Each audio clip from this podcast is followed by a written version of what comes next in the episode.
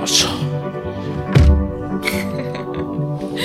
バーンって車バーンって車の音したはい来ました、フォレスターです、はいはい、いいですね、自慢の自慢のフォレスターです。えー、っとよし、はい、よし乾杯しよう、ええ、飲みましょう。はあ疲れた、ちょっと待ってよちょっと待ってよ。今日はねワインにしました、なんとなく。ああいいと思います、いいと思います。私はね完全に今あの肉体労働者らしくもう完全にビールアルコール中毒になって買い込んでましたね、中毒って、はい、あらいいですね、はい、これいっぽんだけお疲れです。今日はお願いします。シャスシャス。ああ、はい、まあ飲んでたんだけどね、飲んでましたね、夕方前から飲んでるんだけどね、うん、あのカモの親子見てましたね。ああカモの親子ね、本当にねいい酒がね進むわみたいな、本当に。えー、っと奥様は今日なんかね自慢の T シャツを、はい、そうです、えー、届きました。ちょっとカメラをもうちょっと下に下にこうね、あそうです、ちょっと説明してもらっていいですか、その T シャツについてえー、これいつだったかな、あの今荒木先生が連載してる、はい、えーと、ジョジョリオンを掲載してるウルトラジャンプが、うん、いつでもストーンオーシャンがアニメ化するって発表あったからしがつですかね。しがつに応募者全員サービスって言ってストーンオーシャンの空城親子の T シャツを応募者全員にプレゼントって言って、まあもちろんお金はいるんですけど。ああ、はいはいはいはい。お金払って全員もらうスタイルの T シャツ応募して買いました。はい、それがしちがつ到着で今日ポストに届いてました。また、シャレオツですよね。そのなんか、なん、なんていうか、コッシーこれどういう感じなんですか、この柄感は。なんと説明すればいいんですか、T シャツのこれ的には。いや。ああ、もう。シルクスクリーンさんばんですね。ああ。うるさ、うるさ型のコッシーさん。T シャツね。さんかい重ねるってこと、ね、そう、さんかい重ねるってことです。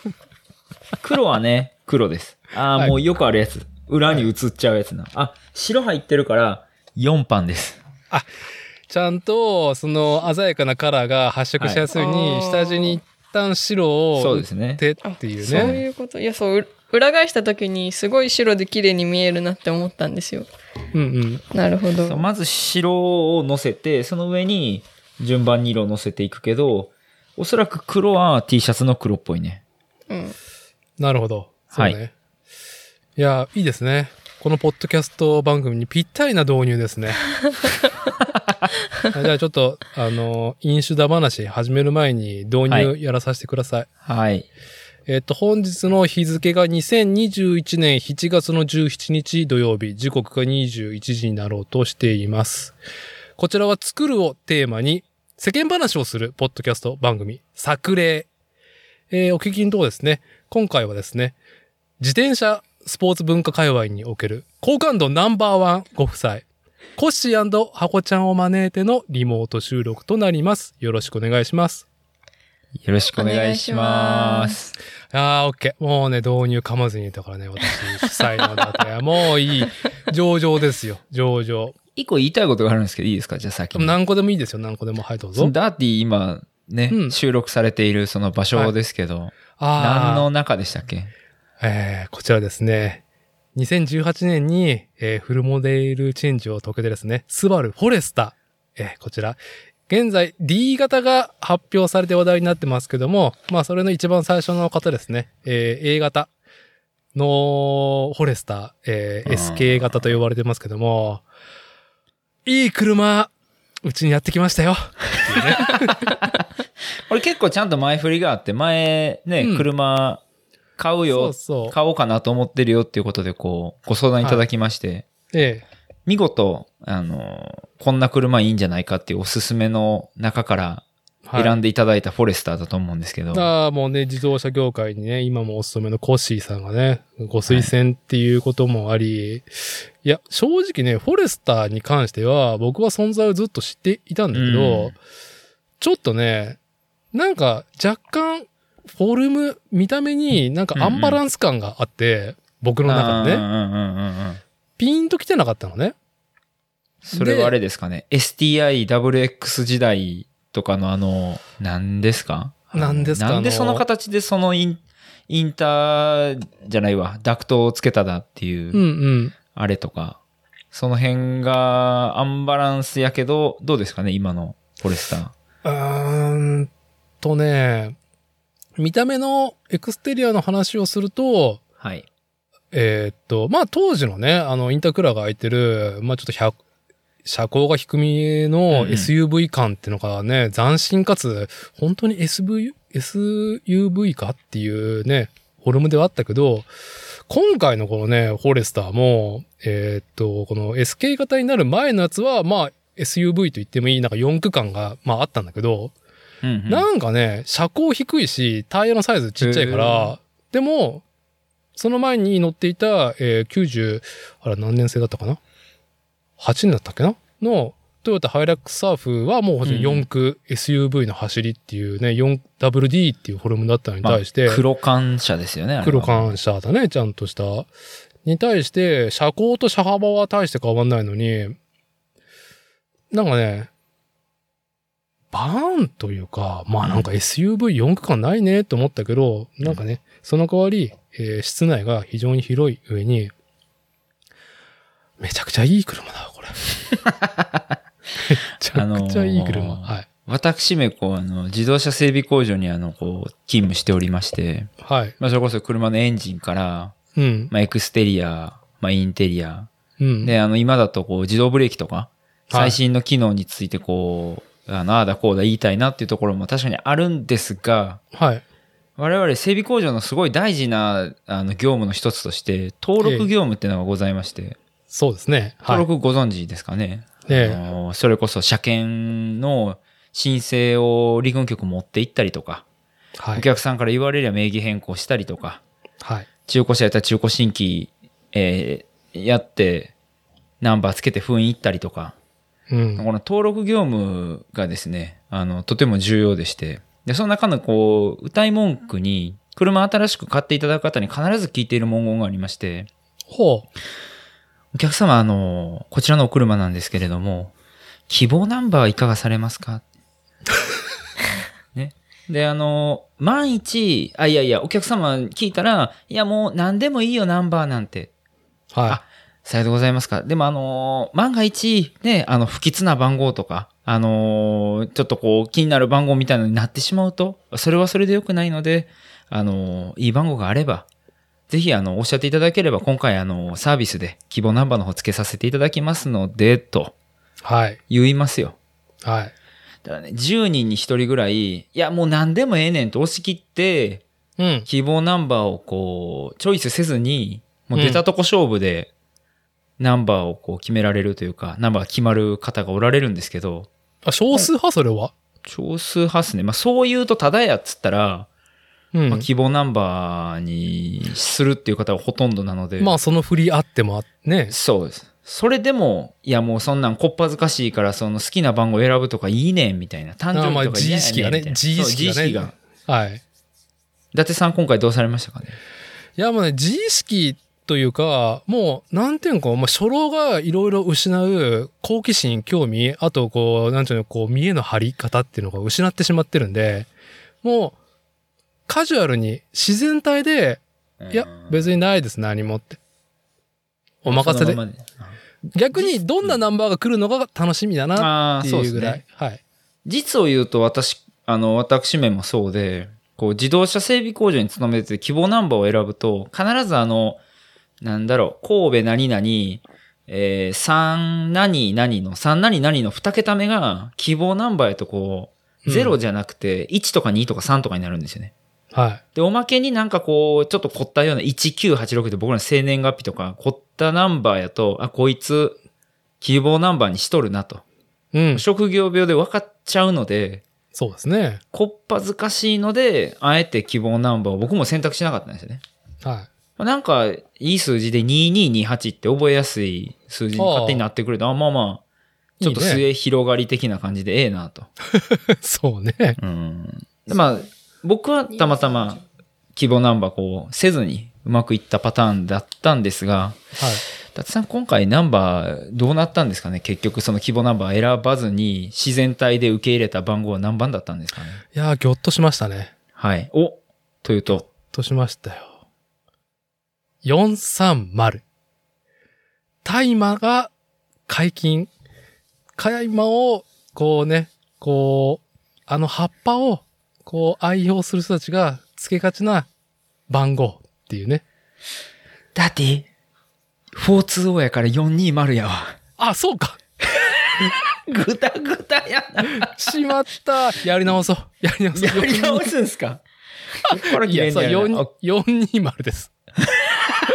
今ドヤ顔で言ったけどよんさんまる。いや俺どこでこれ切ろうかな思ったんですけどね。いやいやそうでなんだって言うからメールが来て車買ったわっつって、うん、ナンバー、はい、ナンバーこれやねんっつってよんにーまるってないよね。いやあの初老って言ってるおっさんがよんにーまるはないわって。いやーまあほんとね。こう一言でまとめると、はい、そっとしといてっていうこのこの件に関してはもうそっとしといてみたいな。なのであの今の話で、はいえー、そのこの話の意味が理解できた方は、はい、次あのダーティーにやった時はヤーマンってぜひ挨拶していただけたらなって。はい、ありがとうございます。でもそっとしといてください。やめましょうこの話はね、はい、あんまり深くやるとややこしくなりそうなんで、はい、でも言いたかったんですこれはどうしても。あいやありがとうございます、はい、えー、っと今日の流れでまあねホルスターの話はねこのまま全然したいねおじさんであるんだけどそこはちょっとね、えー、自意識が邪魔して、はい、一旦ねタイミングがあればこうつらつらと喋るつもりですけどもそうコッシーがね僕の方に打診してくれた自動車整備の文化っていうのをガチで話したいですねっていうのですね。はい、やろうと思いますけども、それはちょっと後半にしましょう。はいはい、後半にして、あの、奥様が、なんか、俺の分かる話じゃねえから、ちょっと、なんか、あの、トイレ行こうとか、飲み物取ってこようみたいな。で、はい、そろそろ終わったみたいな感じで、車の話終わったっていうぐらいのね、えー、っと、後半になると思うんで、前半はですね、はい、前半はみんながちょっとね、却下できる、えー、話題。やっぱり、来週から始まるオリンピック見どころとかね、えー、スポーツ観戦お好きなお二人だと思うんで、全くその辺疎い私にですね、ちょっと紐解いてもらえればありがたいなっていうのと、まあ、私個人的には、あの、新エヴァンゲリオンの話をしたいっていうのだから、また、またするのかその話をっていうところで、ええ、まあ、奥様も、またあの話していいですよっていうので、ナウシカの話を、ナウシカの、風の谷のナウシカの話をですね、またなんか、えー、改めてつらつらと喋ってもらえればいいなというのを、まあ、大きな流れにしますけども、まず最初、はい、まず最初世間話感で、ええ、そうめんの話をしましょう。なんかインスパイア系なんですかこのポッドキャストは。インスインスパイア系、まあそうね、インスパイアっていうかまあそうめんねみんな。話題にしてるからさ、はい、こういろいろポッドキャスト話題で。最近、あとタイムラインでもやたらそうめんのこと流れてきません？見ません？なんか。それは夏だからじゃない。いや。夏なのもあるし。今年はね、なんか、そうめんの茹で方がバズったのよ。ああ、そうなの？なんか、多分今年だと思うんですけど、その、そうめんは、あの、沸騰させてグツグツ煮るな。っていうフレーズが流行って、へなんかそうめんを入れ沸騰したお湯にそうめんを入れたら火を消して待てっていう。そしたらあの長時間経ってもあのネチャネチャしない。うーんなんかベタつくじゃないですか。ちょっと経つとほっとくと、うん、あれにならないよっていうなんかチップスみたいなのが流れて、はい、おうこれはいいぞとやりました我が家も。そうめん。ああ、違った？わかんないっす。すぐ食べ終わるもん。そう。ベタベタする前に全部食い終わったるんで、そんなもんは。いや、まあさ、その話題になってるといえばさ、あのーはい、まあ、えー、小島夫妻がね、あのゲスト定期に出てるサイドバイサイドエディオだったりとか、ええ、あの僕がおじさんたちがもう本当大好きな東京ポッド許可局とか、はい、もう東京ポッドなんて今プライズというか、はい、えー、っと番組アイテムでそうめんだからね。マジでマジで公式公式から買えるよ今そうめん。え、東京ポッド許可局の公式からそうめんが買える。そうめん買える。あの、さんにんがイラストちょっと描かれている。もうそうめんの話題してるよ。流行ってるん、流行ってるんですかね。いなんか、部分、局部的に。部分的。まあね、原点回帰というか、まあ、おうち時間が長いっていうのもあって。あまあ、確かに。家で夏はっていうところに、まあ、ちょっと注目、フィーチャーされてんじゃないの？うーん。どうですか、そうめん、ここのところよく作りますが。我が家のそうめんは。まあ、まず奥様が、やっぱそうめん国から、えー、ね、兵庫県尼崎市に、まあ、こう、嫁いできたっていうところもあるじゃないですか。でも、長崎でそんな、そうめんって言われて、いまいちピンとこなかったですけど、なんか住んでるところと違う市で多分、盛んで、私のところ、食べ、そりゃ夏とかはよく食べますけど、うん。そんななんか、こう、名産品みたいな感じでは、私の周りではなかったですね。うん。ああ、じゃあ出て行って、地元を離れてから、長崎そうめんだよね、みたいなことを、こう、耳にしたりとか言われたりすることになったってことなのかな？それこそまあ最近某、某ポッドキャストで言われて、そうなんですか、つって。あ、本当だ、つって。あ、そうですか。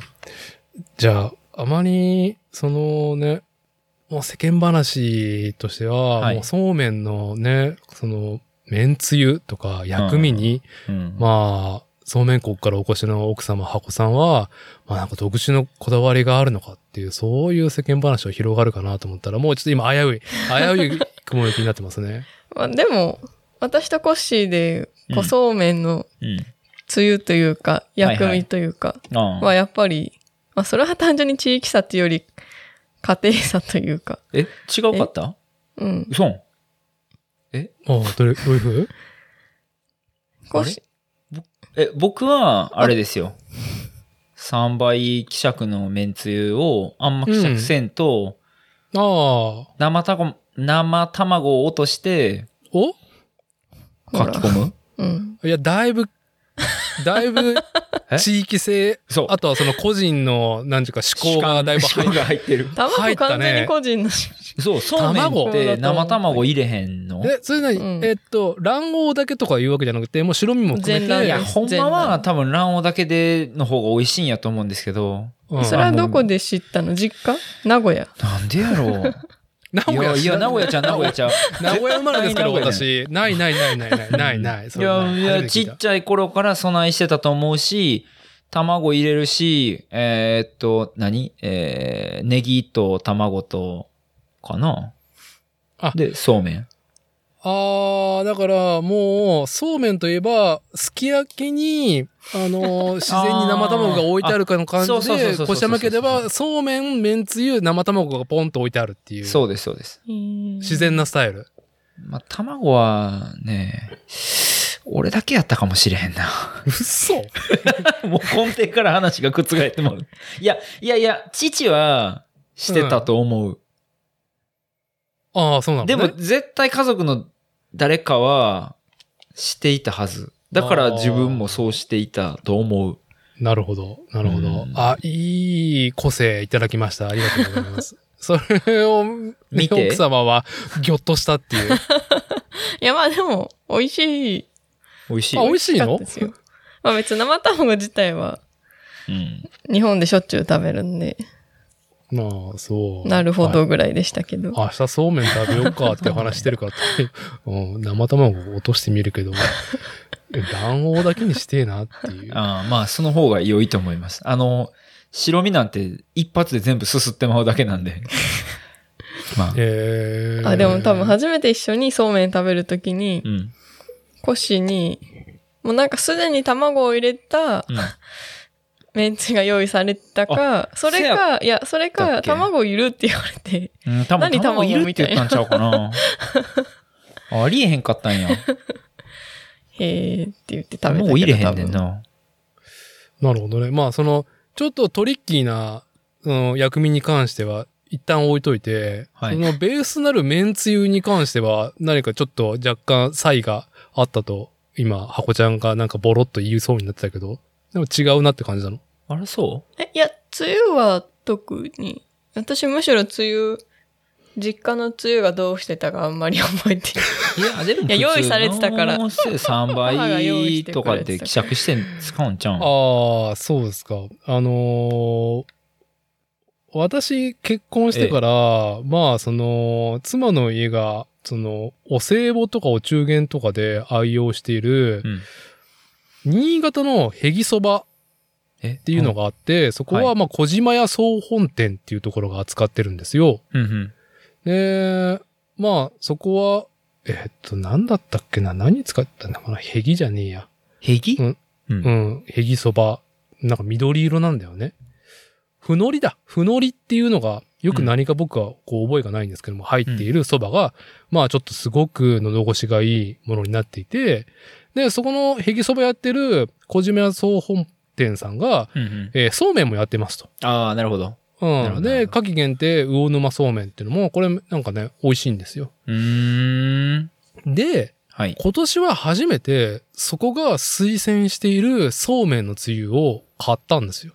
おー、あ、専用品ですね。スーパーで並んでるあれじゃなくて。そう、うちはもう本当にもう庶民間であのさんばい希釈か、もう最近めんどくさいんで希釈するのも、うん、まあストレートつゆとか。ありますね。はい。を別に何も、えっと、不満もなく、えー、食したんですけども。いや、あれで、あれで美味しいですよ。けど。あれ美味しい。うん。で、その、うん、まあ、うるさ型ですよ。もう小島屋総本店。はは。いや、めんつゆがね、まあ、かつおだしでしょっていうので、うん、もうね、初めて、こう、そうめんつけて、チュルッと口に入れたときに、よく言ってることがわからないなっていう感想な、これ美味しいと言っていいのか、えいや、かつおの風味はすごいんだけど、まあ、言ってしまえば甘みがないんだね。辛い？塩辛い？辛い醤油？醤油とはまた違うんだけど、甘みがなくなるとこうなんだっていう。まあまあ、あれ甘みあってのめんつゆみたいなところですよね。そう、だから普通のね、ストレートつゆを逆にやってみたらめっちゃ甘く感じるぐらい。ええー。なんかそういうね、もうイデオロギーをビシビシと感じためんつゆで、いや、それを食ったばっかりだから、なんかね、越山家、やっぱりその、まあ、コッシーはずっと関西に基本、今日はあってっていう、うん、まあ、食文化圏で、で、しかも、奥様はね、そうめん国からお越しのっていうね。あれですよ、でもあのー、我が兵庫県も、バリバリそうめん国ですよ。いや、そうなの？え？あ、ご存知ないですか？あのーあ、すみません、あの、無知でした。いえいえ。あれです、関西に住んでたら、あのー、なんかみんなが歌い出すみたいな、よう、あの、ツイッターとかに流れてくる、あのーうん、関西電気保安協会いう、あのー、関西電気保安協会っていうあの、しゃあないみたいな。ああ、全く私に伝わらない、この地域性ですね。そう、あるんですよ。あのーはい、東海圏の私。ホテルニューアワジとかね。で、その中で、それは知ってる。ご存知ですか？はい。ありますよね。全国区でしたね、じゃあ。はい、あれの流れで、やっぱりそうめんはイボの糸っていうフレーズがありまして。あ、イボの糸？そう。イボの糸は、あれです。関西です。あ、失礼しました。もうね。関西、兵庫県です。イボの糸はね、初めて食った時びっくりしたよね。あ、そうですか。というと。あ、なんか、子供の時にツレンチなんか木箱に入ったそうめんがあるから、これこうぜ、つって。なんか、まあ、どうせそうめんでしょみたいな。うんうん、もうなんか雑にね、湯がいて、冷やして、食べよっかと思ったらね、こうつると二人でね、ちょっと固まっちゃったもんね。もう、今まで食ってきたそうめんは何だったんだ。え、そんなに美味しかったと？美味しかった。ああ、それはそれは。そうめんの違いがわかる。うん、なんか違ったよ。なんか切り箱に入ってるからっていうのもなんかあったかもしれないけど、ね、プラシーボ的に。あれってイボの糸だけなんですかね。あのピンクとか緑とかの当たりみたいな。ああ、その、はい、入ってました、入ってました、箱の中に。そうそう。うん、それも特徴で、だから、まあ、イボの糸は、イボの糸じゃないですかね、みんな大体。スーパーで。スーパーで、うん、だから、二つに分かれますよね、うん。安いそうめんを買う人と、イボの糸を買う人。あに分かれる。ああ、そうめんは大きく分かれてに種類あると。イボの糸か、イボの糸以外かっていう。そう。よくある。そういうやつです。それが言いたかったんですよ。言えなかった今。ああ、すいません。言って、言ってられました。ああ、もう冒頭のね、ナンバーの件も含めてね。はい、ああ、すいません。今日息が合ってないですね、コッシーと。いやいやいやいや。おじさんすいません。いいわ。先走っちゃってすいません。ね、でも、そうめんの話をね、こう、いっぱいしていただく、はい、まあ、前も違うポッドキャストで話して、でも一つ言えるのは、うんうん、あの小麦粉食うとあのカジュアルにお腹壊すんですよね。ああ、腰がね。はい。そうめん食いすぎるとね、次の日めっちゃお腹ゴロゴロなるんですよ。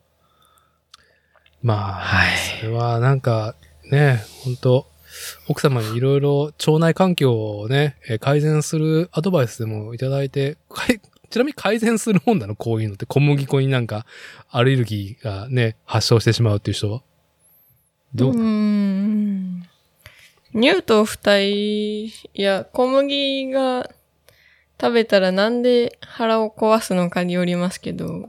うん。まあでも野菜とかもっとたくさん食べて腸内環境良くなったら治るだの、はい、軽くなったりはする可能性はあるんじゃないかとは思っていますけど。はい。あの、シンビオフェルミン S を毎日飲みます。ああ、いいと思います。それだけ飲んでも。はい、えー。じゃあ、そうめんでね、いい世間話感、えー、尺いただきました。いい尺いただきましたよ。はい。じゃあ、続いて、オリンピックの話をしましょう。オリンピックね、盛り上がりにくいわっていうね。はい、盛り上がりにくいわ。盛り上がりにくいなーっていうので、ね、えー、っと、改めて私個人のそのスポーツ観戦に、はいはい、そもそも何かちょっと優先順位が低いっていうか、ずっと腰がね、腰っていうかなんかこう、重きを置けなかった人生だったんですよ。うん、たまにね、サッカーワールドカップだったりとか、はい、うん、なんか、野球とかもね、まあ今だったら大谷翔平とか、そういうねぐらいのものをね、はちょっとね、キャッキャッキャ喜べるんですけども、なんか情報多いじゃないですか、オリンピックになると。多いですね。まあ競技数がしこたまありますからね。ね。で、その、まあ僕自身が、えっと、身を投じて楽しんできたスポーツ、自転車スポーツ、まあマウンテンバイクとか ビーエムエックス とか、あと遠からずにあったあの、えー、スケート、うん、スケートボード。スケートボード。はい。はもちろん見るけど、あんまりもうぼやっとしたね、当たりしかつけてないんですよ、本当にね。まあ、ビーエムエックス って言ったら中村輪夢くんを押せればいいなっていう。まあまあまあ、そうですね。そんなね、感じのところで。まあ、コッシーはいっぱい持ってると思うんで、まずその奥様、ハコちゃんはオリンピックどう観戦していこうかっていう、はい、ありますか？うーん、とりあえず、うちにテレビないんで。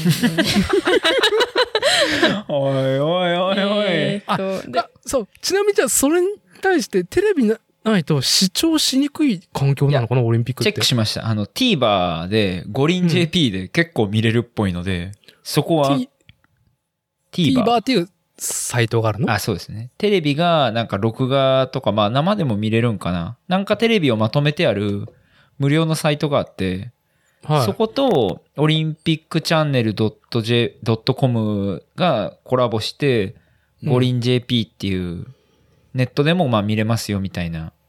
うん、サイトがあるというのを見たので、全競技が見れるかどうかは知らんが、割と見れるっぽいぞ。うん、水泳とか。なるほどね。アーカイブされるってことなのかな？うん、なんかね、アーカイブも今出してるんで、リオの時のものとか。比較的見れると思う。ああ、なるほどね。詳しい人マジ教えてほしい。誰かツイートしてください。まあ、はい。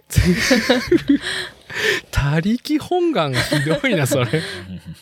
まあ、でも、ぜ、多分、おそらく、えー、っと、当日というか、近くなったりとか、その日が来る、ちょい前ぐらいに盛り上がって、うん、そうですね、例えばツイッターとかで、えー、まあ、あ、こっから見れるんだっていうのが転がってきそうな気もするなっていうね、ね、浅はかな考えはしてますけど。うん、どうですか、箱さん。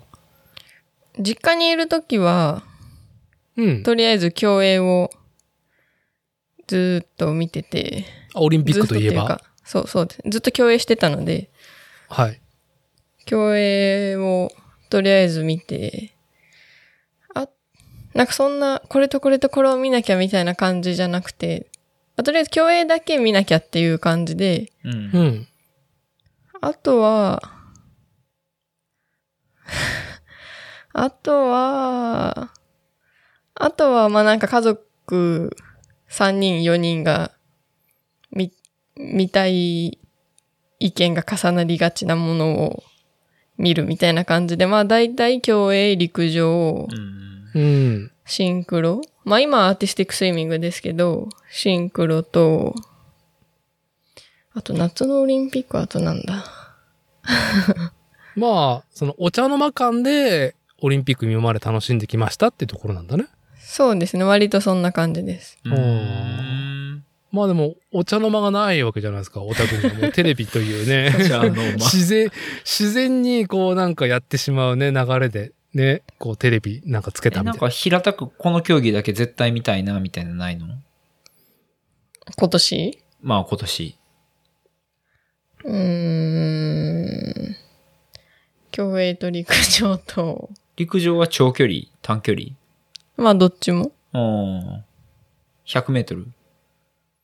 まあ何でも、何でもっていうか。その結構ね、なんか妻と喋ってて、うん、あ、なるほどなって思ったのが、多分その、うん、僕がまあこの後自転車の話をするとしても、はい、なんかどっちかというとやっぱ順位が気になったりとか、その選手の活躍がまあその文脈的に気になったりするんですけど、うん、多分妻がその陸上を見てるのが着眼点がちょっとちゃうっぽくて、へえ、うん、ね、なんかその文そのコッシーが言う文脈なんか順位、まあ順位を見ますけど、順位とかはあんまり。ど, どうでもいいって言ったらすごい語弊がありますけど。うん。うん。まあ、選手知らんってのもあるんじゃない？まずは。なんかその、うーん。その動きを見たいというか。動き、うん、なのか。いや、動きを見たいって言っても、バイオメカニズム的ななんか、あ, あの動きがどうのこうのとか考えてるわけじゃなくて、なんかその、選手の美しい動きというか、そのいい動きを眺められたら、うんうんうん、ベストみたいな感じですかね。隆々と動く筋肉みたいな。ああ、うん、別に、うん、き、うん、な、な、その言い方あんま気に入らないんだけど。うんだろうな。もうさっきもちらっと言った僕の中でその大谷翔平とか、うん、まあイチローとかのやっぱそのしちじのニュース エヌエイチケー とかだと、はい、ハイライトが映った時の、うんうん、なんじゃそりゃっていう活躍、うん、まあ今ツイッターでもね、動画とかね、あのすぐ回ってくるから、うん、ハイライト見れるわけじゃん。うん、見ますね。あのなんか野球好きとか嫌いとかでぼんやり野球の概念知ってる中で、うん、その規格外だっていうものを見せられてる感覚が強いよね、やっぱ。うん、大谷翔平さんは。いや、すごいですね。すごいな、これっていう。うん、そう、あれはなんだろう、競技上の、なんだろう、えー、チームだったりとか、うん、えっと、選手の層であったりとか、ね、いろんな関係性とかもど無視したものじゃん。そうですね。強いてギリギリあるんだったら、こう、日本の球界にいたけど、やはり収まりきらず、大リーグに行って、うん、まあまあ、チャレンジングな、なその流れになるなと思ったら、いや、ヒーローになっとるじゃないか、君っていう、うん、その、こうね、この異常事態。うん、っていうのは、こう、感染とかね、スポーツ感染しない僕にもビシビシ来るものがあって、うんうん、なんかオリンピックでそういう瞬間はね、見たいなぁとはぼやっとは思ってるっていうところで、その箱ちゃんが今言ってたその陸上でそのこう選手たちのその美しいこうやっぱ予想をね想定している以上のものを見れる期待だったりとか、はいうんうん、まあ実際今までのオリンピック観戦してきたのはまあね経験があるのかなっていうなすごすごいなお前っていう。その瞬間に ね, ね立ち会いたいことなのかなと今、うん、違った違ったかなうんそううんでも別になんか記録が出るのは別にオリンピックだけじゃないからまあ世界選手権とかあるよねうんそこじゃなくて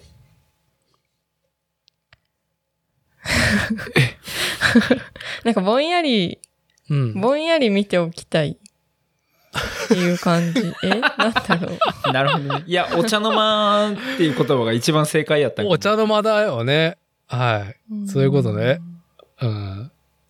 まあ、そうかぶりつきで見ずに、まあ、そうめんと同じ感じだね。夏来たな。ああ、そうめんだなっていうので、まあ、そうめん食っとくかみたいな。あ、そうめんやっぱいいなっていう。いや、うーん エヌエイチケー のミラクルボディっていう番組が特番が あ,、はいはい、あ, あるあった、うんまあありますね、もう過去形なんですかね、うん、あったんですけど、うん、えコシ知ってる？一緒に見たやん。どれ見た？あのウサインボルトちゃう？ああちょっと見せて全部は見てないんですよ。うん途中まで。なんか エヌエイチケー のミラクルボディっていう、はい、えっと、オリンピックの直前にある特番が、最近はわかんないですけど、数回前はあってて、で、それに、うん、まあ今言ったウサインボルトとか、あのひゃくメートル走の、もうちょっと前は水泳のマイケル・フェルプスっていう選手だったりとか、を エヌエイチケー のめっちゃ、めっちゃいいスロー映像が撮れるカメラとかを使って、うん、パフォーマンスとかを解析してる番組があって、うん、で、それがその選手の動きをめっちゃスローで撮るのでめちゃくちゃ綺麗なんですよ。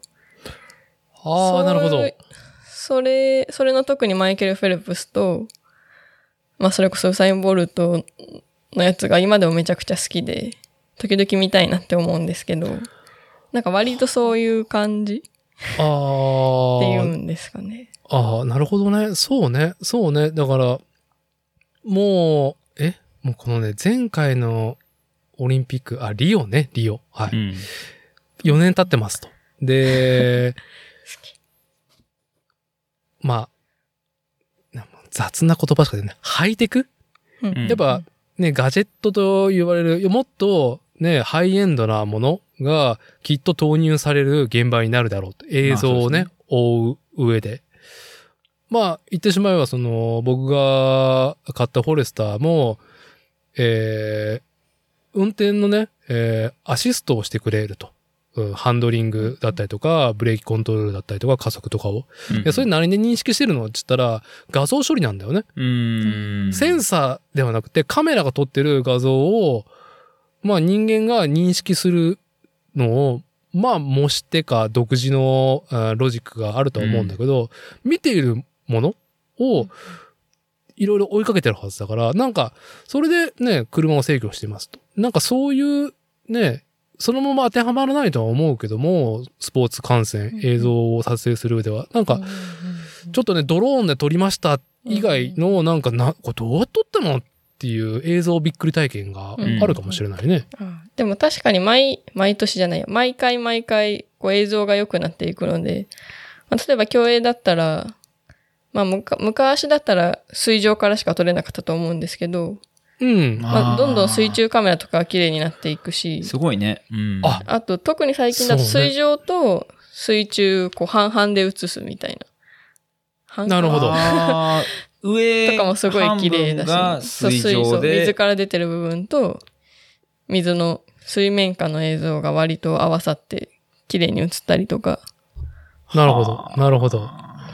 ああ、選手選手と映像配信機器それぞれのこう最新のパフォーマンスを見るのは確かにすごい楽しみかもしれない。うん、なるほどね。えー、ね、視聴者の方もご家庭にあるテレビモニターとかがもうごじゅうインチで自慢していた時期なんかとっくに終わっていて、もうろくじゅうごとかが大きいね、うん、ちょもっと大きいテレビを持ってるから、そのにぶん割とかにぶん割プラスアルファ何か情報が、えー、テロップとか出ててもうるさくないもんね、画面見れるからね、鮮明に。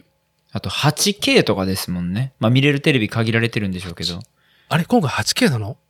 多分ね、はちケー もあると思います。よんケー は よんケー だと思うんですよ。で、一部のものは はちケー で、あの、なんだったっけ、開会式は はちケー でやりますとか、なんかそんなのをどっかで見たような気がするんですけど。よんとはちって何が違うの？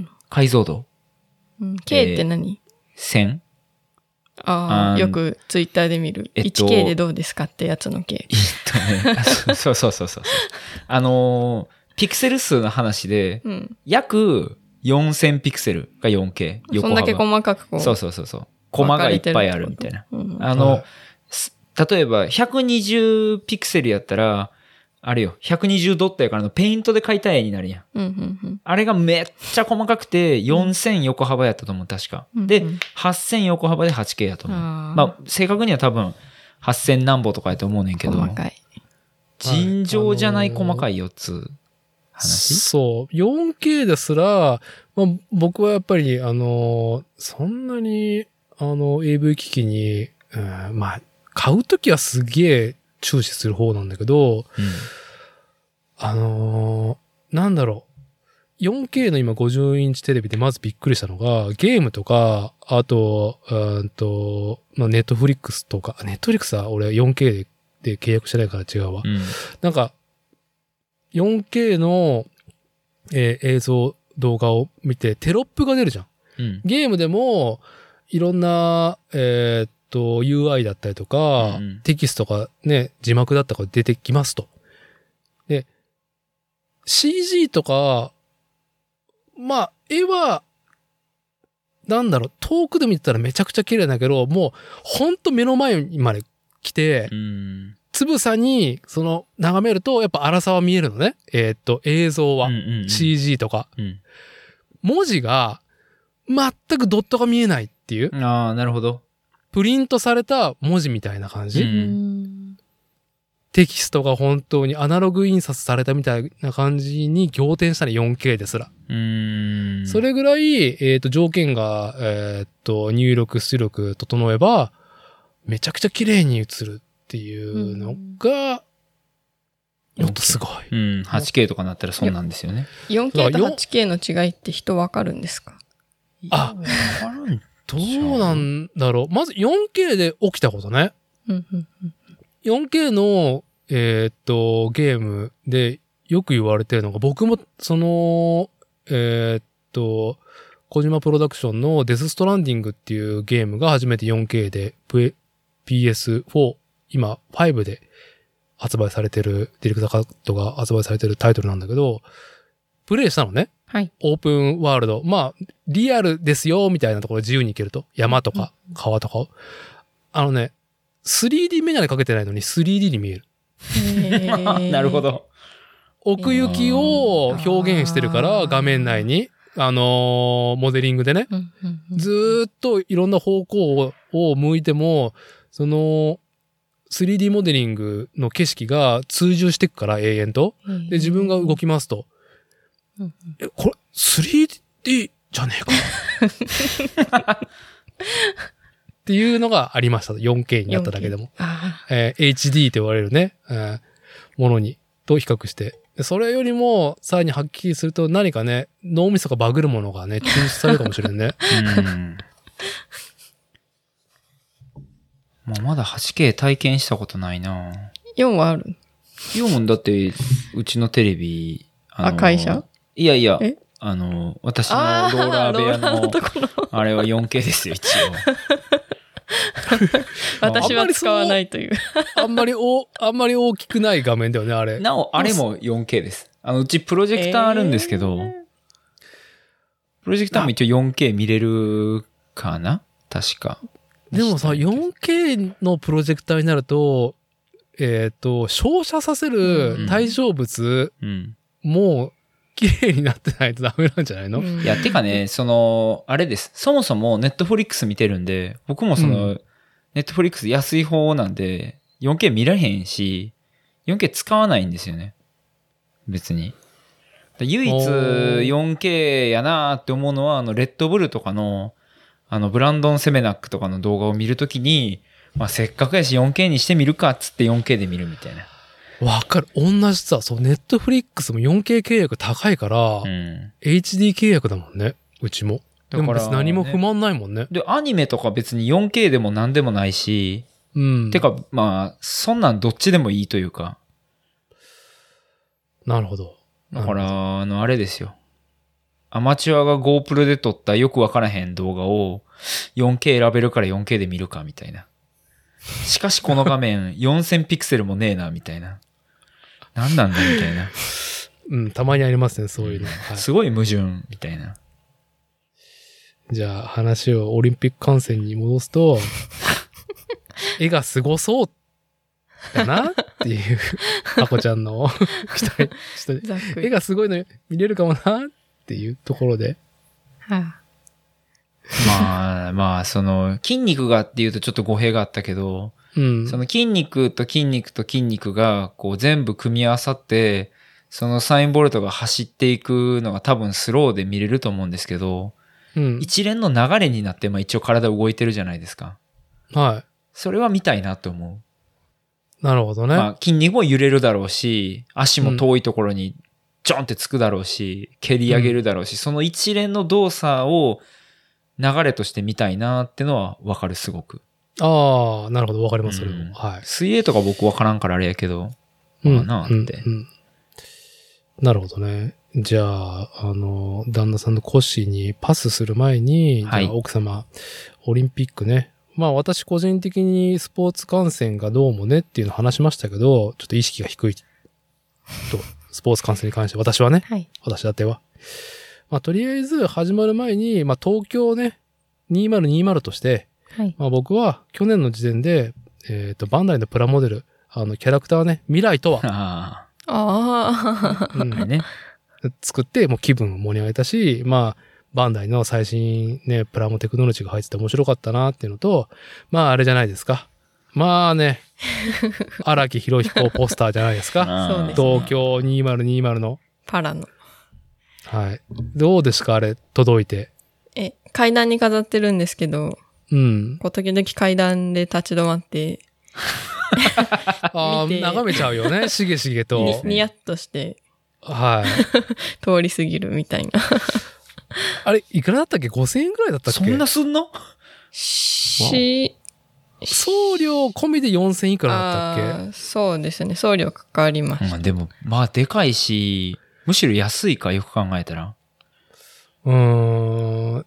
なんか、さっきも言ったように、僕はその、東京にせんにじゅうのグッズといったら、バンダイのプラモデルまず買いました。っていうのと、うんまあもちろんオフィシャル感もあって、もう独自のパッケージでへーって楽しんだんだけど、この荒木博彦先生のポスター、まず届きましたと。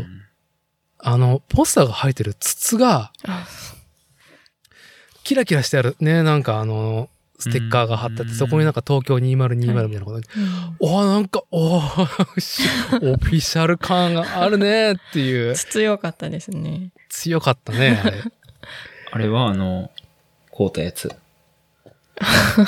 豆皿いやそうやんいやいや妻もそれ以外に独自のラインで東京にせんにじゅうグッズを買ってあ何何テンション上げてたんで言うたれ言うたれいやえ結構オフィシャルショップ見ましたポスター以外もあー流しだったねなんかそう掘らずにまあなんかポスター買ったら終わりだったなんか引っかかったんですかいやいやすごくショップ面白かったんですよ、ね、そう大喜利大喜利なんか包丁とか東京にせんにじゅう包丁積み木とかなんか本当にいろいろあってオリンピック包丁とかオリンピック積み木とかコッシーに見せながらめっちゃ見てたんですけどまあオリンピックリカちゃん人形とか。あったあったそうあの日本のその伝統工芸とか、日本の特産を絡めてんでしょ、うん、一応そういう包丁とか積み木もそう、そう、特産品とかも日常製品あらゆるものにこう絡めてるみたいな感じでで、あ、そう掘りましたね、まあ、結構面白かったです。それでまあポスターとでまああれ何なんえで豆皿を買ったんですよ。豆皿豆皿って何？美濃焼きのどういうどういう美濃焼き豆皿、本当に直径ごセンチぐらいのあの平たい円形で、あ、そうです、えー、縁がちょっと立ってるの？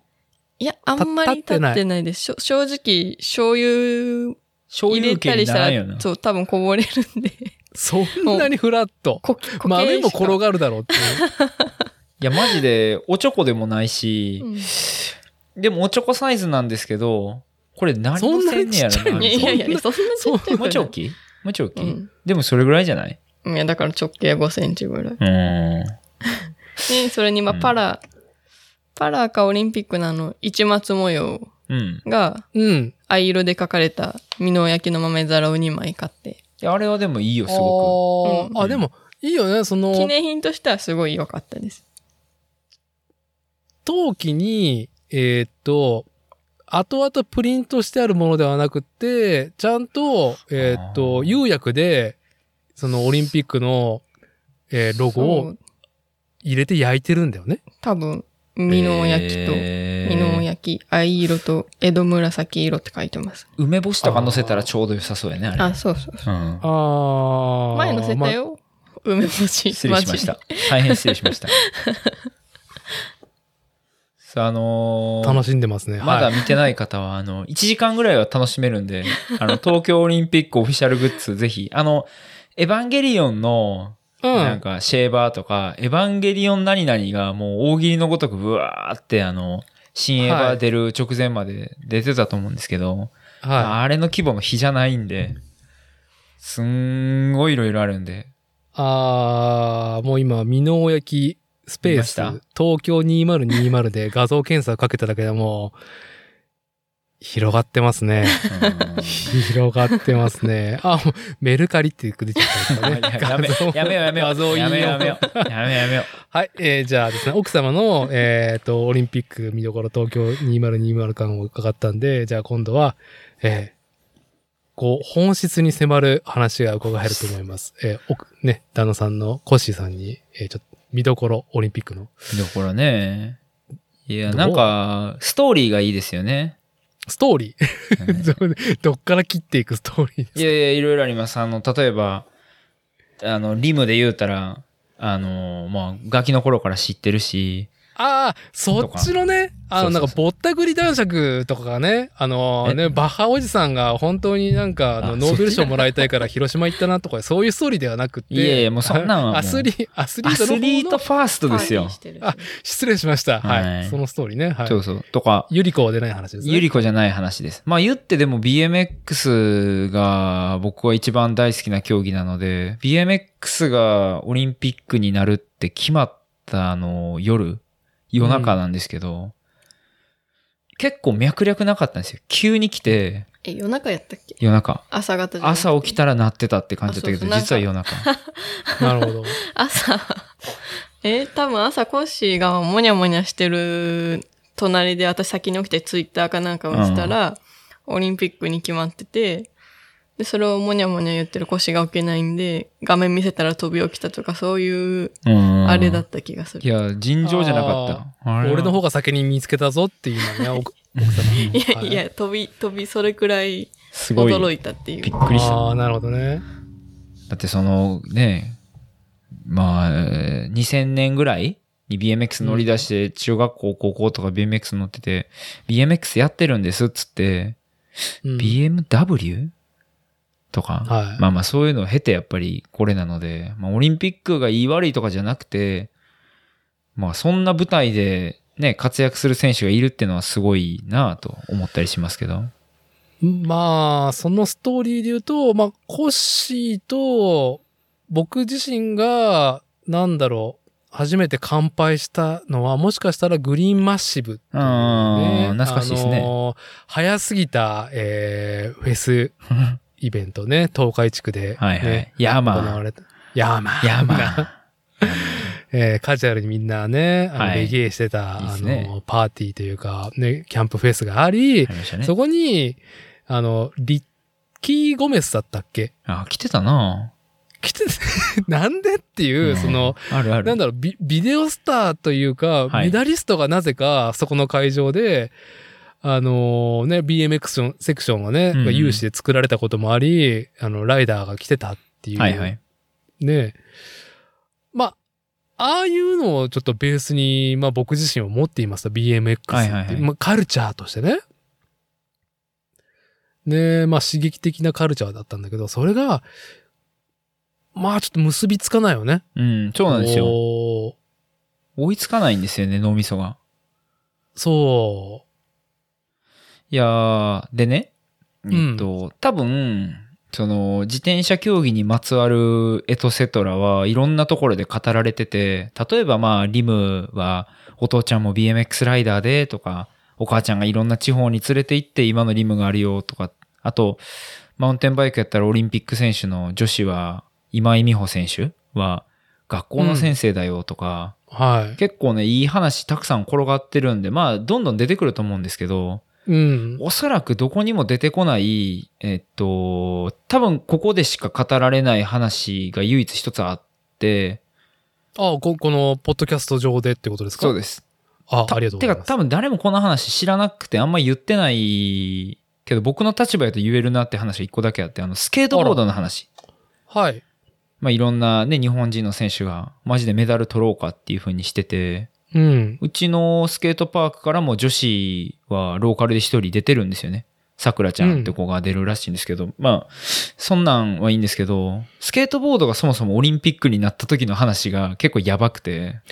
盛り上がってましたよね。話題でしたよね。そうなんです。はい、えーって。まあ、賛否両論ですよね。あの、うん、スケートボードはストリ、あの、ストリートから出たものだからスポーツじゃないと。カルチャーやと。はいうん、まあもちろんその意見もわかるけど、そのスケートボードをオリンピック競技にしたいかった人もいてる。だからまあこういう風になってると思うんですよ。うん、で、えっと自転車競技だと例えば ユーシーアイ がもっと観客が入れるような、あのもっとキャッチーな競技にをあの ユーシーアイ の競技として受け入れたいから ビーエムエックス フリースタイルが多分、まあ、正式競技になったんだと思うんですけど。うん、スケートボードはね、なんか誰がっていうのはよくわからないんですけど、とにかく誰かがスケートボードをオリンピック競技にしたかったっぽいんですね。なるほど。まあまあまあまあ、ちょっとどう、一番最初の発端が、はい、まあね、あったはずだからね。まあ若者離れを防ぎたいっていう意図はあったんだと思うんですよ。うん。で、その当時スケートボードをじゃあどうやってオリンピックにしようかっつったら、まずはじゃあ、スケートボードの協会がオリンピックの方向を向いてもらって、各世界各国で選手権をして、そこから選ばれた選手が世界選手権みたいなものをしたりとか、オリンピックに選出したりっていう流れだったんだと思うんですけど、うん、悲しいかな、その世界でまとまったスケートボードの協会っていうのが存在しなかったらしいんですね。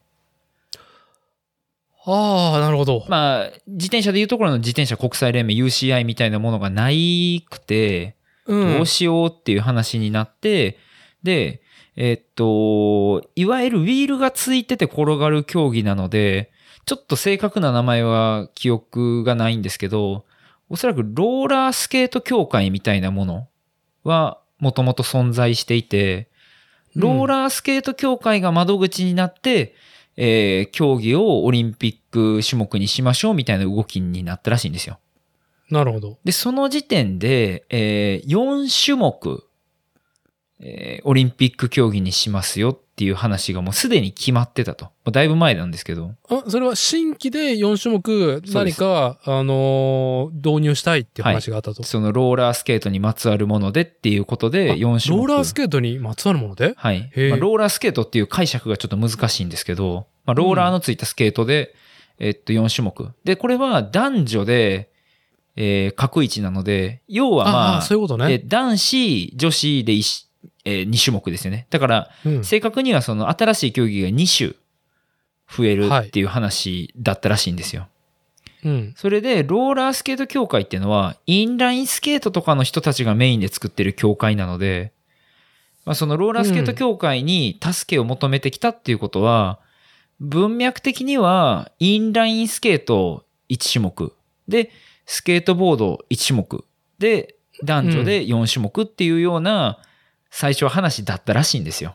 ほう。で、えーっと、まあ、いろんな活動をして、その、どうやって競技にできるかとか、競技にした時にジャッジどうするのかとかもいろいろあったと思うんですけど、でそこにあの僕が今ローカルで遊ばしてもらってるスケートパークの安床兄弟って、はい、インラインスケートの世界チャンピオンですよ。彼らが、まあ、えっと、手伝って、なんとかオリンピック競技にしましょうということで、こう、力を貸してたんですね。うん。で、彼らも彼らで、悲しいかな、X ゲームで、日本人で、えっと、兄弟で、ワンツー独占して、むちゃくちゃ強い、えー、エクストリームスポーツの競技者だったのに、まあ、リーマンショックとかのタイミングでインラインスケートが、X ゲームからなくなった。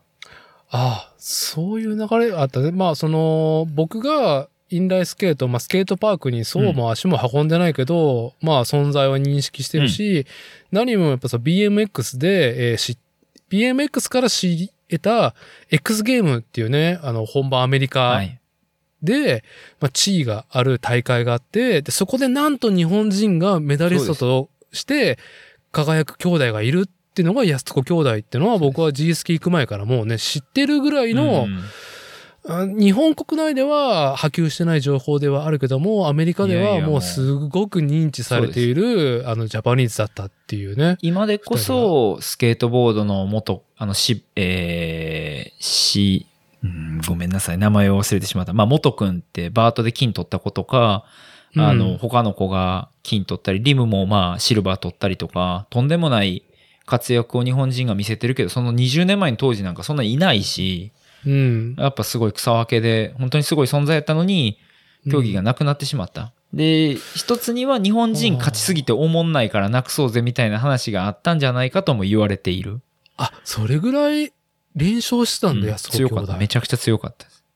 はあ。でまあそんなことがあって、ある意味その競技大会に競技を潰されたようなまあ捉え方もできる中、安床兄弟はオリンピックでこのローラースケートっていうものが出るなら協力しましょうとかなり力を注いでやったんですけど、うん、蓋を開けたら、えー、最後選考の時にスケートボードストリート、スケートボードパークっていうスケートボードに種目で独占で、えー、オリンピック競技、インラインスケートはまあ、オリンピック競技としては採用されずだったんですね。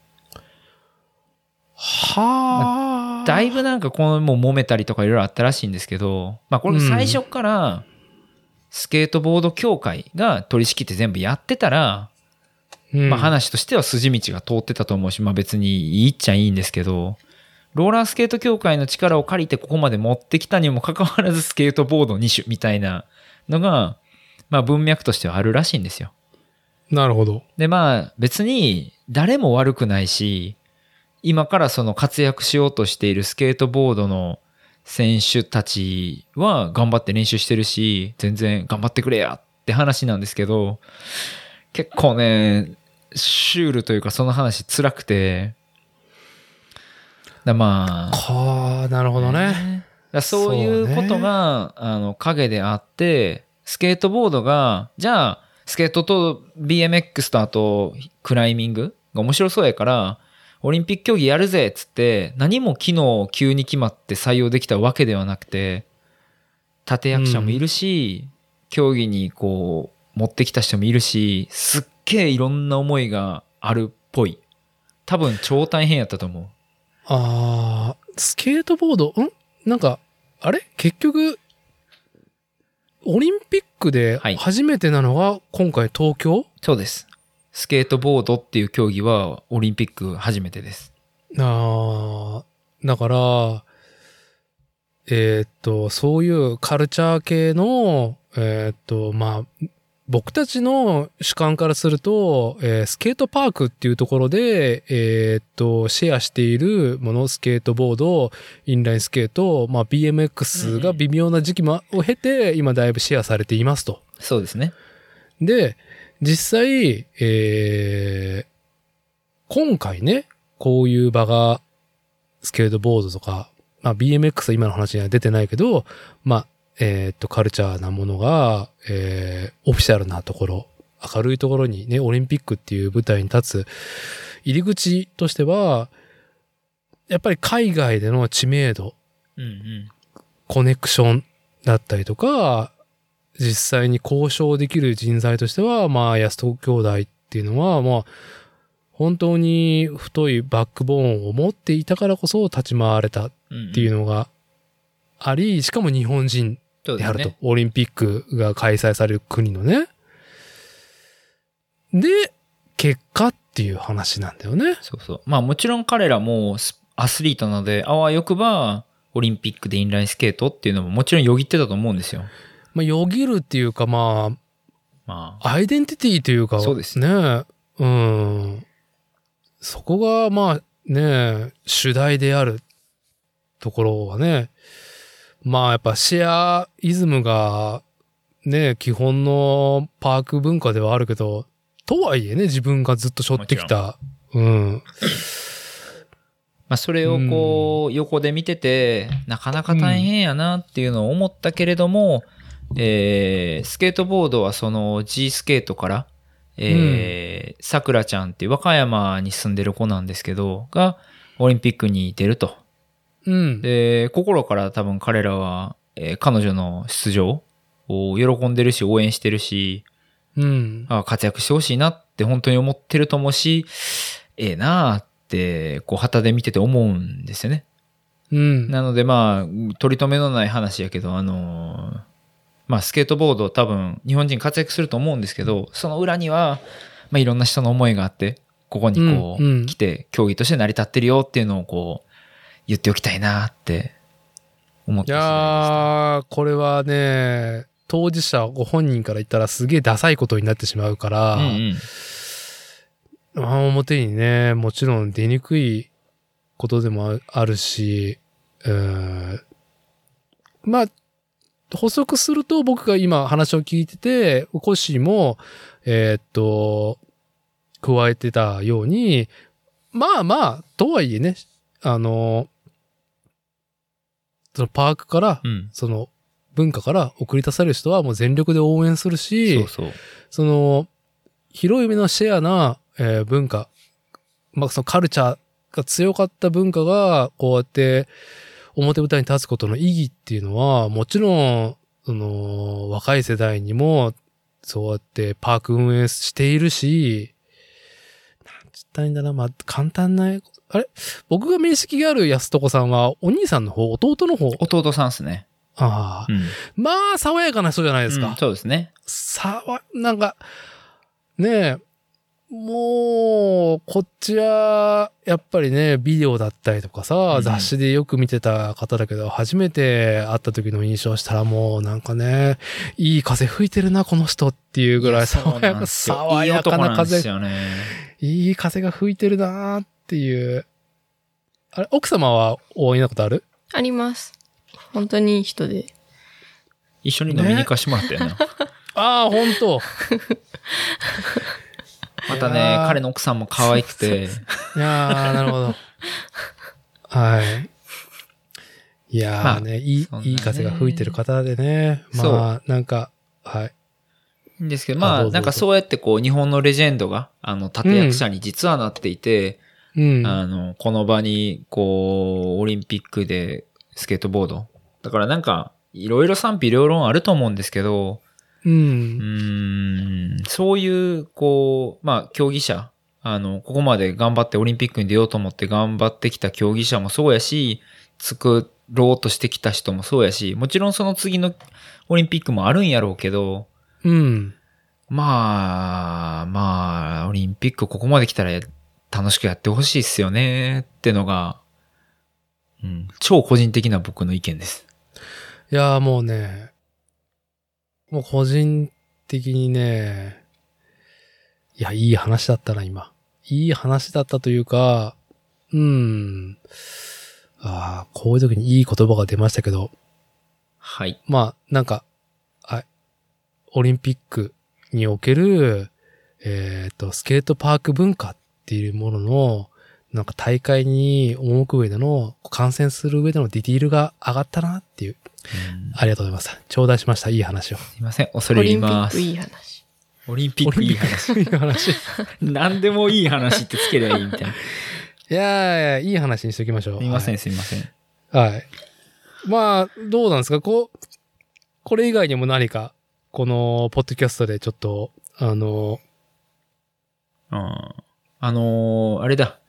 うん。えー、女子労働、えー、っと、自転車の女子労働、それから女子個人タイムトライアル代表の与那嶺絵里選手が、はい、なんか直前に足怪我して、あ、そうなの？そっからこうなんとか復活してどうかなって、結構今年本当に調子悪そうで、それは、えー、っと、なかなか気がつきにくい、えっと、動脈とかのこう疾患みたいなとかで、ね、でもようやく原因が分かってポジション変えてなんとか取り戻して、で、それに向けて、いっかげつ以上合宿してたんかな、うん、どっか、高知で、高知ってあの、標高が高いところで。はい。で、一回オランダの自宅に戻って、ほな、東京行こうかって言って、オランダの家戻ったら、あの、あれですよ、ドイツとベルギーで今、大変なことになってる洪水？いやーもうね、すごいチャップンしてるよね、みんな。そう。で、エリちゃんの家もチャップンして、エリちゃんがオランダで自前で買うた愛車が、あの、水没。それを横目に飛行機乗らなあかん言うて、自転車担いで飛行場まで行くっていう。もうね、うなんなんそれって。くっそかわいそう。気分下がるね、それは。でもね、なんか、まあ、まあ、いろんなことが起こるっぽいんですよね、彼女。でも、その都度やっぱ乗り越えてきてて、で、まあ、まあ、もちろんダメージめっちゃでかいと思うけど、まあ、か、うん、彼女がそれでもこう乗り越えて、あの、競技に、をするとなったら、それを見て、あの、まっすぐ前を見てやってくれると僕はすごく信じてるので、あもうまあ、応援したいなって。って思いますよね。あ、なんかコッシーにさ、聞きたいんだけど、その、ロードレース、自転車のね、うん、えー、っと、レースにおいて、まあ僕はツールドフランスだったりとか、はい、ジロだったりとか、観戦しない人ですけども、うん、かれこれ自転車に携わっていた時期が長いんで、はい、えー、っと、まあ団体競技であると、うん、まあチームで、その、いろいろサポートし合って、はいはい、エースと決ま、決めた人を、ね、まあ、走り切ってもらうっていう、はいうん、個人競技ではありませんよっていうのは、ね、えー、っと、まあ、感じてるんだけど、はい、ことオリンピックになると、どうなる、はい、ぼんやりとした僕のイメージだと、個人競技寄りになるのこれは。えー、っと、おそらく今回のオリンピックは上りがめちゃくちゃきついので、うん、そのもう誰がエースになるかっていうのは、おのずと多分見えると思うんですよね。エースになるってことは、その国ごとにチームが組まれるってこと？例えばオランダやったらチーム エヌエル ってネダーランドとか、うん、えっと、イギリスはチーム ジービー とか、みんなチーム単位です。うん、昨日までツールドフランスでバチバチやってたけど、今日から仲間とか、普通にあるんです。あー、なるほどね。逆もしかりやし。同じチームメイトやけど、明日はライバルっていうのが普通になる。だからその国のオーダー通りに、選手は基本的に動くはず。ああ、何人体制なの？一国のチームって。いや、それがね、結構バラバラで、日本は二人やけど、多いチームやと、そうです。そんなんチームになんないですよね。二人？二人二人。ペアじゃん？そう。増田選手と荒城選手。女子は、えー、っと、ごめんなさい。女子もう一人、お名前ちょっと忘れちゃったけど、稲雨の選手と、えー、与那嶺選手だと思いますね。はあ、でも、まあ、選手層が厚い、えー、出場枠をなんかよくわかんないけど獲得できている国はもっと多い。よん、ごにんはいるはず。ごにんとか。でもそんなもんですよね。日本、あ、まあまあ。厳しいね。ベルギーで確かよんかごだったと思いますよ。まあね、これが、えー、スポーツ劇漫画だったら、うん、劇作家漫画だったらもう、なんかこのね、逆境を俺たちは、私たちは乗り越えてみせるって前振りでしかない。まあでも結局今回その言うように、えっと、八王子ぐらいスタート、八王子スタートかなぐらいで、えっと、うん、富士スピードウェイゴールなのでめちゃめちゃ登るんで、どう考えてもスプリンターなんて勝てるわけないし、ああ、なるほどね。あらかじめ出ませんって、出ないよって選手も多いんですよね。だから登り強い選手がエースでチーム編成してるんですけど、まあ見どころとしては、えっと、多分、えっと、男子は結構ちゃんとチーム力がちゃんと出て、後半上りに強い選手が残って殺し合いすると思うんですよ。うんうん、女子はオランダがバカ強いんですよね。へー。もうえっとジロのトップスリー全員オランダ人とかわけわからんぐらい強いので。ああ、だからもうロードバイクのレースの選手層が厚いと言われるヨーロッパの中でも強豪と呼ばれるオランダのトップのライダー。女子強えわっていう。はあ。多分最後生き残るのが、まあ例えばそのよん、ごにんぐらいに絞られたら、そのチームネダーランドは多分よにんいたらさんにんぐらい残ってて、そのさんにんで結構バチバチやる可能性があるんちゃうかなっていう気がするんですけどね。そういう展開になるの？いや、気がする。まあ勝つ人もなんとなくわかるんですけど。まあ、まあ、こればっかりは水もんなんで、なんとも言えんけど、まあ、ジロ優勝したアンナとかが、多分、うん、まあ、クソ強なので、はい。あの、残ると思うけど、そう、本来そのアシストやけど、まあ、さんにんになったらもちろんさんにんで勝負すればいいと思うので、うんうんうん、まあ、その辺バチバチやっていくんかな、とかって思ったりしますけど。へー。それがいやいやいや、もうまさに観戦の見どころを教えていただきありがとうございますって感じだね、いいそこは。なるほど。どうなの、はい、他にはなんかコッシー注目してるのは、うん、まあ、ちょっと多分永遠これ語れるんで、もうざっとにしとくと、ビーエムエックス の、うん、えっと、僕はレースはあんまり詳しくないんでわかんないんですけど、うん、フリースタイルパークについては、普段ワールドカップとか世界選手権に出てる連中が例えばじゅうごにんぐらいいたとしたら、はい、あの国でその国別で、えっと、出れる人数絞られてるんで、あ、えっと、ふたり出れるのはアメリカだけなんですよね。でアメリカ代表はふたりいるんですけど、それ以外の国は全員ひとりずつなんですよ。おで例えばオーストラリアってさんにんぐらいむちゃ強いやつがいて、でも一人しか出ないんですよ。うん。ってことは結局、まあ、言い方悪いけど結構スカスカの状態で、えー、はちにんかな確か。まあ、だから今、ワールドシリーズ戦をやっているような、はいはいはい、えー、っと、ビーエムエックス のパークの、うん、えー、大会がありますと。はいはいはい、で、そこで、まあ、トップじゅうを争っているライダーたちがいるけども、えー見てみるとやっぱりその配分は北米とか、まあ、ヨーロッパのある国だったりとかって偏りがあると。あるある。オーストラリアが強い、アメリカももちろん強い、うんであとは結構ばらつきがある。なるほど。しかしオーストラリアはいち枠しかない。なるほど。まあアメリカも本来出たらいいはずの人が出ない。ああ、そういう風なのね。あれっていう人がいなかった。まあそれは多分ちゃんと選考があるんだと思うんですけど。うんうん。だその時点で、えっと、順位がやっぱ上がりますよね。よんいだった人はにいになるかもしれないとか。うん。なんでやっぱりそのフィギュアスケートと同じく採点される演目に対して採点されるジャッジ制のものだから。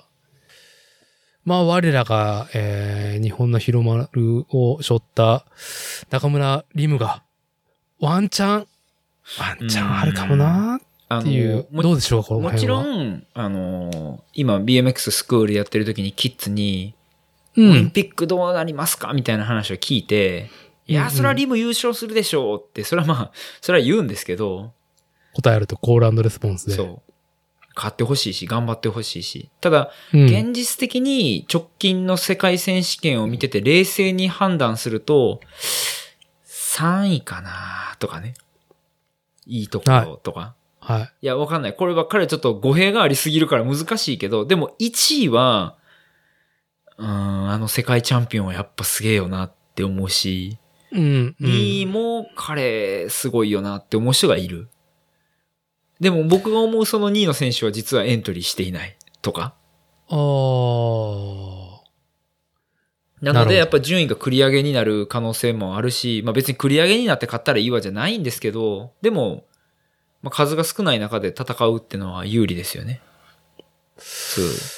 だからメダル男子女子ともにあるんちゃうかなって思ってますけど。うんうんうん、うん、いやじゃあまあ来週からオリンピック始まるけど、うん、ビーエムエックス のスケジュールとかまあすべてのスケジュール全く僕は見てないんだけど。えー、ビーエムエックス のスケジュールはですね確かさんじゅういちにちですね。結構いいところなんですよ。ああ、ね、しちがつのはい、しちがつさんじゅういちにちが ビーエムエックス フリースタイルシーディングラン。うん。いや、えっと、順番決めるランですね。で、ついたちが決勝ですね。男女。いいですね。はい。いやー、ぜひオリンピック終わってから、まあね。やりたいですね。やりたいですね、この収録を。はい。はい、じゃあ、はい。越山夫妻にですね、伺うオリンピック見どころ、これぐらいにして、今日は、まあ、この後に車の話をする前に、まあ、ね、車の話を、が始まると、また俺話すことねえなって、あの、奥様が、奥様がなんか、はい。全然、なんかね、適当になんかよくわからんツッコミとかはしてもいいんですよ。はい。おい、話長えぞ、おめえ、つって言ってもらって大丈夫ですよ。止まんないんだよ。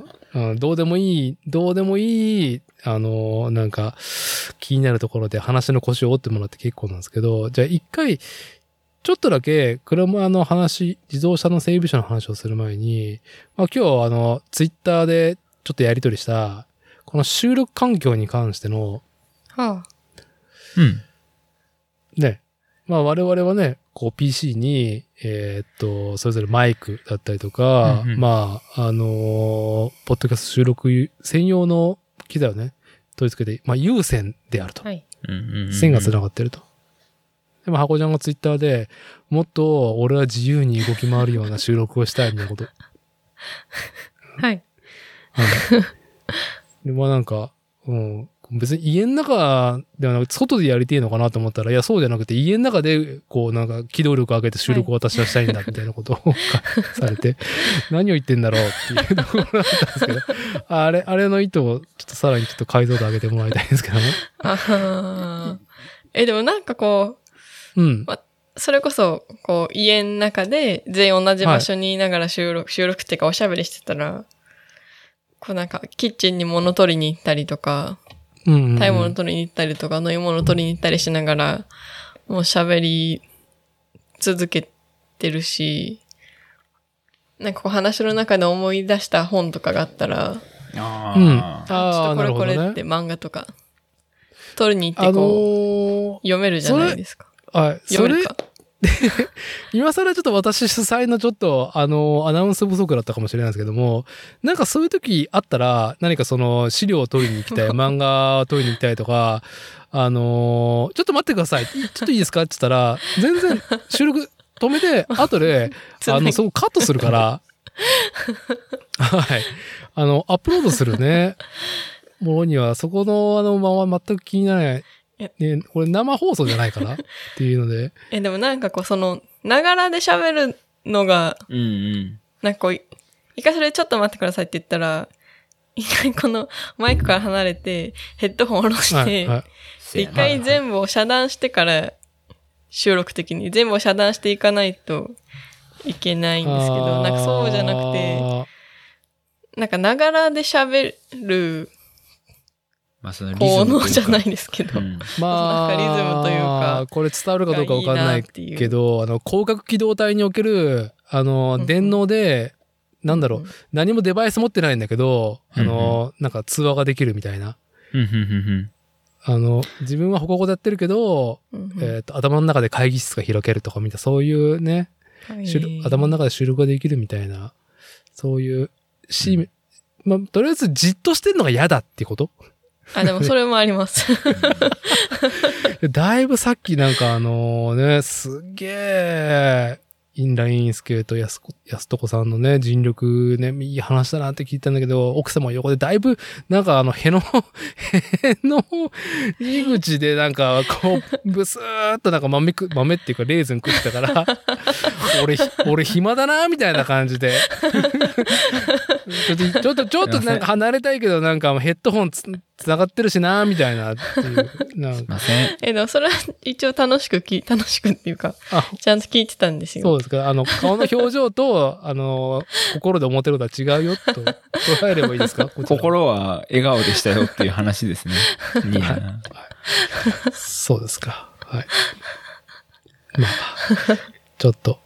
なかなかすぐ叶うようなことではないと思いますから、こんだけ世の中がこう、無線とか、ね、いろんなものになってるのに、収録めちゃくちゃ線で繋がってるし、はい。もう超拘束されてるのは確かに気になるような。でも一応、そのあの、S なんちゃら、ラディオの方の、はいはい、うん、あの、うん、あ、詳しい人に、あの、ピンマイク型のマイクと、その送受信機があるよっていうのを、ツイッターでこっそり教えてもらいました。うん、ああ。まあ、でもそのことに関して懸念されることは、あの、ちょっとトイレ行ってきます。つって、あの、トイレに行ってる時の、の音源をなんか収録してしまうっていうね。まあ、アップするしないは関係なしに。うん、まあ、怖いな。怖い、怖いですね。あの、こちらが音声確認する身にもね、こうね、ちょっと考えるとなんかゾッとするなっていうところありますけど。はい。じゃあ、今日の本題いきますか、越山さん。はい。どうぞ。はい、本題、あれ？何の話でしたっけ？自動車整備士の文化について。エヴァって言ってへんかったの？あ、そうだ、エヴァの話していい？エヴァとナウシカの話。あ、そうだ、そうだ。あ、じゃあ、先に僕ちょっと、エヴァの話していいですか？短めに言うんで。そうそう、聞きますよ、聞きますよ。はい。二人ともエヴァ一応見てますんでね。僕はにかい見ました。あ、見たのね。え、しかも。伊達さんはにかい見たんですか？にかい。にかいで済みました。にかい、えー、っと、にかいめ、先週、そう、あ、この話を、あのね、もうね、本当にコンテンツがね、もう大波小波、もうザップンザップンで、もう忙しいんだけど。忙しいですね。はい。で、でも、ちょっとダメだと思って。こう、エヴァをちょっと注視しようっていうのと、うん、もう、面白いものがね、いっぱい出てるから、で、一個は、こちら、こちらですよ。お？ほう。えー、っと、月刊ニュータイプ。月刊ニュータイプとは、えー、ああ、こちらですね、えー、せんきゅうひゃくはちじゅうごねん、えー、創刊ですね。まあ、アニメ。アニメオタクの、はい、まあ、聖典ですね、こちらは。本当にここから生まれているものもあるし、うん、ここでしか追えないそのアニメの情報っていうのは、僕もそんなにね、購買はしてる方じゃないんだけど、ありますと。はあ、まだ紙媒体でしか読めないものがあるんですね。今回やっぱ紙媒体っていうものの力を感じたっていう話を一個したいんですけど、はい、えー、っとまあ新エヴァンゲリオンね、えー、劇場版の方がさんがつに公開されて確か、うんうん、でね、あんまりねそんな期待も低くっていう、期待も低くというか、思いもよらぬ完結と、その、込み上げる思いがね、ボルテージ高い作品だったと。にじかんはん。で、その公開ちょっとしてから、エヌエイチケー の、えー、ドキュメント番組、はい、プロフェッショナル仕事の流儀で、はい、あの、庵野監督についての、あれよねんかんだったっけ？そうかなまあ長いなっつ長いね。うんと、うつ明けたね、うつ状態だった、うん、えー、新エヴァンゲリオンが公開、まあ制作が主体になるドキュメンタリーだったんだけど、本当にえっとね、はちねんまえだったっけ、うん、えー、エヴァンゲリオンの、えー、よんこあるシリーズのみっつめ、はの直後に、うつ状態になった監督、うつ開けたぐらいに、うん、えー、密着時代が始まる。きゅうじゃない？あ、きゅうだね。失礼しました。きゅう、きゅうですね。はい。上波きゅうだね。失礼しました。はいはいはい、きゅうで、終わった後に、みんなにボロクソ言われて、鬱になったっていう、あの、状態ね、鬱が明けた直後に密着が始まったって、あの番組見たじゃないですか。うん、見ました、はい。ニュータイプ、すごいページ数でなかなかのボリュームで特集されたんですよ。で、今回、庵野監督だけじゃなくて、えーと、うん、さんにんの監督体制でやってるし、うんうん、庵野さんは、まあ、総監督立場ね、うん。はいはいはいはい。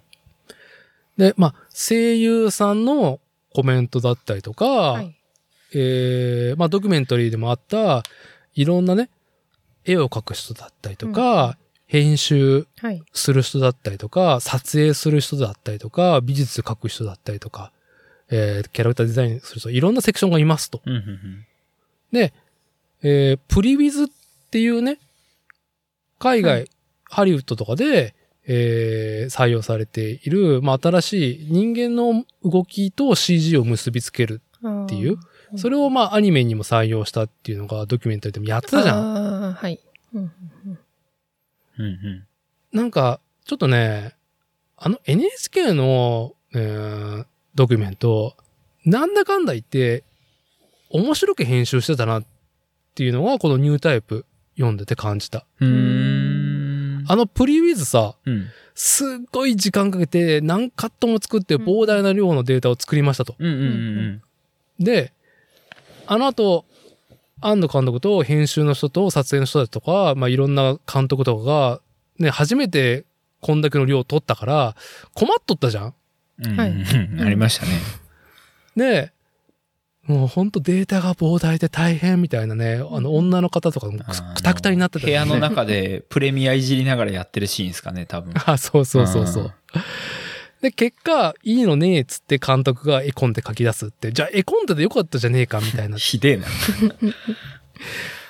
あれ、ちょっと、けれんみが強いというか、うん、ちょっとね、あの劇的に描きすぎていて、一個じゃプリウィズっていう技術だけで言っておくと、はいはい、もちろん大変なセクションもありました。うん、でも逆にその編集とか、まあアニメーションだと、うんとリアルな映像では絶対えー、っとリアルのリアルな実写の映画を撮るんであれば、不意に撮れてもら撮れるような要素っていうのはいっぱい生まれますと。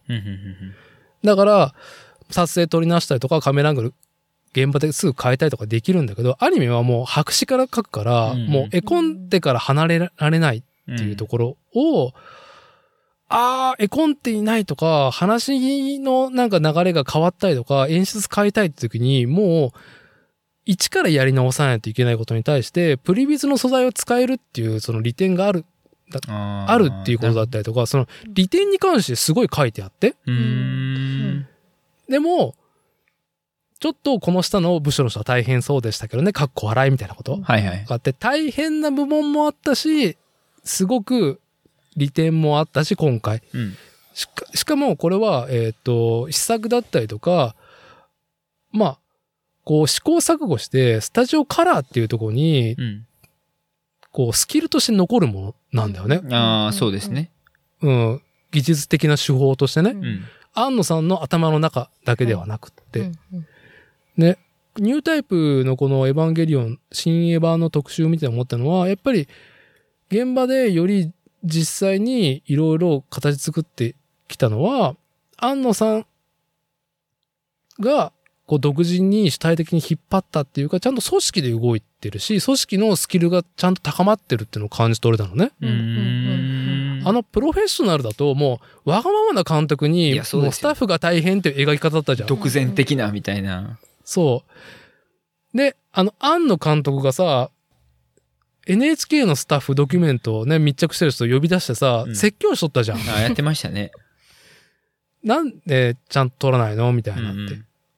あれの意図も、なんか舞台挨拶とか、いろいろ、その、あの、仕事の流儀プロフェッショナルが、えー、公開された後の舞台挨拶とかね、コメント見てて、監督言ってたのが、いや、僕、すごいスタッフ節々で褒めてるんですよと。うーん。で、感謝を、すごいめちゃくちゃいいのができた瞬間に、うん、ありがとう、ありがとうって言ってるし、うんと、結構謙虚なスタンスなんだよね。ある時期から庵野監督って、もう僕は何もしてませんよっていう。うんうん、なんか宇多田ヒカルとのなんかワンツーマンの対談でも言ってたのは、もう本当に僕は最後確認したぐらいですよっていう。うん、うん、なんか編集してくれた彼彼女を褒めてくださいみたいなことを言ったりとか、結構ねやっぱり庵野秀明っていうものが持ってるエヴァンゲリオンもあるけど、物を作るっていうのはちゃんと手放してるんだよね。うーん。で、手放してるし、その成果に対してはめっちゃありがとうと皆さんのおかげですって褒めてるんだけども、その時にと取りに来てないことに多分あんのかな怒ってる。あ、そういうことね。それをしかもまた嫌な監督というかっていう描写でやるから余計に悪いですよね。だからあの番組さ、天才の異常性、うん、そうですね。ねっていう。なんだろう、レッテルを貼った上での構造になってるなと思って。まあ、ね、なんか確かにその、なんだろうな、て天才ってやっぱ他人から理解されないもんやし、理解されないものとして表現してましたよね。意外とそうじゃないような気がするしな。でもあのね、いちじかんじゃくの番組の構成としてはその。ね、多くの人がこう楽しめるのは異常な天才に振り回される凡庸なあの才能の人たちみたいな図式が一番面白いわけだから、うん、まあちょっとね、なんかあのー、技術者目線になるんだけど、あ、なんか劇的に描きすぎだろあのドキュメントっていうのはこのニュータイプを見て思いました。うーん、なるほどな。で、これを読んでからしっかり、はい、これと、まあもう一個後で話すかもしれないけど本を読んで、うん、で、それは、なんだろう、謎解き本とかさ、うん、ではなくて、結局、監督も言わないけど、謎に対しての答え、まあ、謎がいっぱい伏線に貼られるわけじゃん。うんうんうん、あれはでも、演出上の刺激でしかないっていうのは、庵野さんは、ずっと言ってるんだけど、あ、そう、メタはあくまでメタとしてみたいな。そう。うん、だからにかいめね、先週見に行った時に、もうなんだろう、こう作ってる各部署の人たちのなんだろうね、その作り手、各部門の各セクションの制作陣の何を伝えたいかの意図っていうのが知れたから、うん、そちらに重心を置いて、まあ感激しましたと。だから伏線からの謎解きだったりとかを完全排除して見に行ったのね。ああ、はいはいはいはい、なるほど。そしたら気持ちいいぐらい、その庵野イズムのこうなんだろう、話の進行とかテンポだったりとか、うん、あ、いいな、気持ちいいなっていう風に見れて、うーん、まあいろいろね感極まるとこあったんだけど。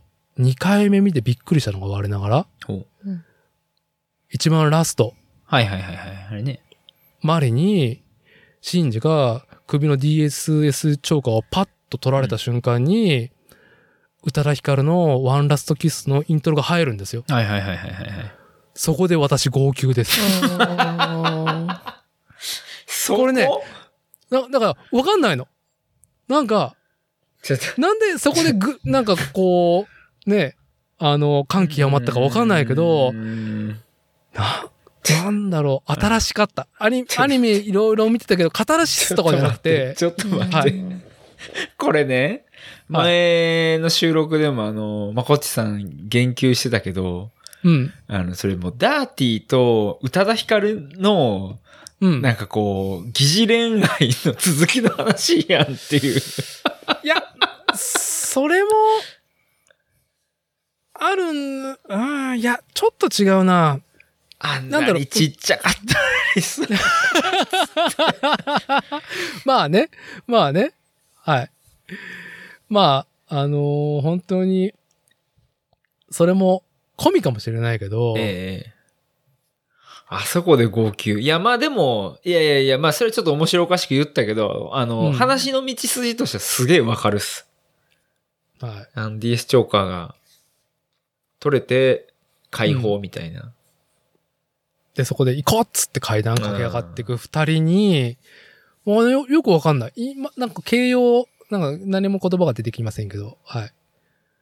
なんか一番最初僕主張した時はもう放心状態だったからああ脳みそさもうにじかんさんじゅうごふんもう忙しかったから忙しかったですね。ええ ど, ど, どういうことどういうことえどういうこと な, なんで田んぼみたいな田んぼえ何みたいな田んぼすごかったな確かに、うん、そのピチピチで田んぼ田植えみたいなとかさ俺多分意図してやってると思うんですけどうんあのー、なんだったっけえー、っとシンジのお父さんが、ゲンドウが、その、えっと、エヴァを、あの、奪って、違う世界に飛んでいくじゃないですか。で、それを追いかけて、シンジも違う世界に飛んでいくじゃないですか。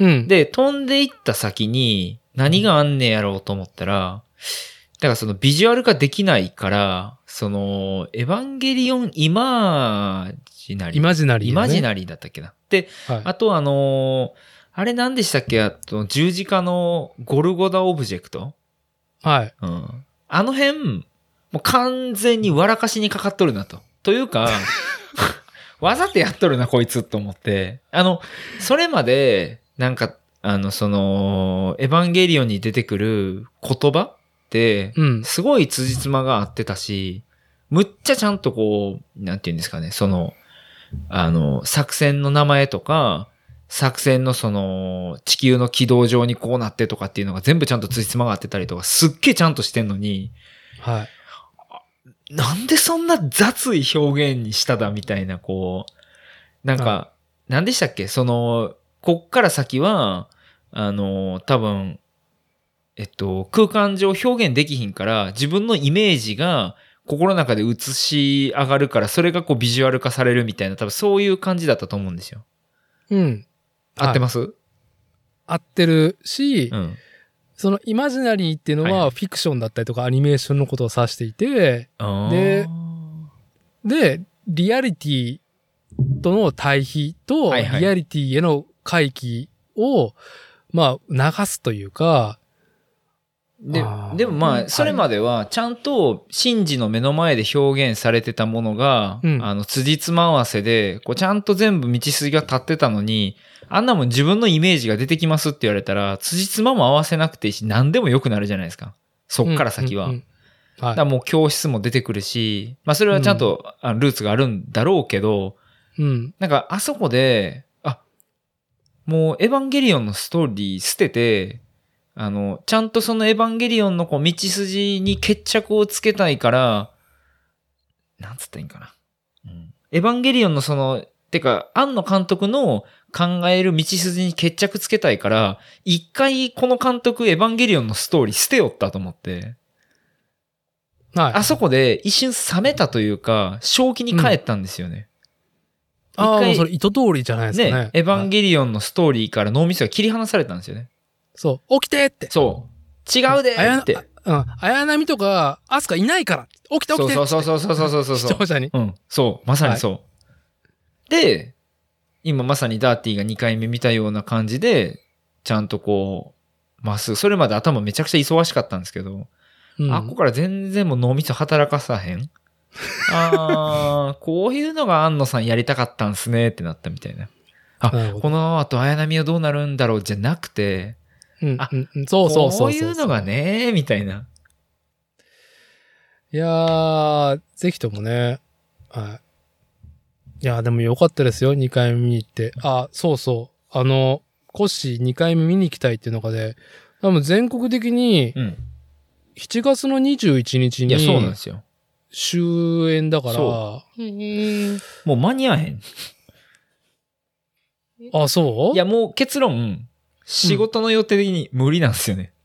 うん、ああ、残念。いやー、薄い本。スタジオ、スタジオカラーの薄い本。いやー、手に入れて欲しかったな。だわー。いや、伊達さん家行った時に、ゆっくり読ませてもらいます。うん、まあ、はい、えー、っと薄い本はまあさんじゅうろくページぐらいある、うん、なんかな、まあまあ制作人がいろんなイラストをつ、うん、描いてるとか、まあ結構な書き下ろしの漫画もあって、おお、いいっすね、ってなるのと、いいっすね、袋に入ってるんですよ。ネタバレ禁止って書いてある。まだあるんですかそれ？まあ、ネタバレ禁止の一番でかいやつ、エーよん サイズのが入ってて、はい、まあまあいい大人じゃん。もう私も、うん、まあ初老ろくねん生ですよ。はいはい、まあなんか。まあ、付録付録ぐらいの気持ちじゃん、そういう特定、はいはい、えー、家帰ってきて、ハサミで切って出した時に、もう、うわーって。えー、マジでマジでマジでちょっとね、グッときたね。グッときた。えー、マジでよかったというか、うーん、なんか丁寧にやられたなって思う。本当になんかこの薄い本も含めて、新エヴァは、まあ、監督だけじゃなくて、そうそう。なんか、あの、新エヴァンゲリオン劇場版があの特集されたニュータイプのろくがつ号をね、見てて思ったのは、うん、庵野さんも終わらしたかったけど、うん、スタッフも終わらすに対してやっぱりすげえ全力を出したっていう、それはやらされではもちろんないし、クリエイターとしてこうそれぞれ力を出し切った感が伝わってきたから、でその言葉をえっと保証してくれる理由は、もうニュータイプですから、せんきゅうひゃくはちじゅうごねんからやってる、まさにカルチャーを作ってきた雑誌に、で僕は詳しくわかんないけど、当然編集者とかインタビュアーももうその筋の人たちじゃないですか、うんうん、ライターも含めて、うん、が制作人に聞いてる上で話してることって、やっぱすごく真実の、うんね、そのパーセントとしては高いと思うのね、うん、だから本当再三言うけど エヌエイチケー のドキュメントリーとは全く違う制作人の考えを、まあ、もちろん大変だったっていうのはあるけども、うーん、伝わってきた上でのその薄い本、うん、最高でしたよ、は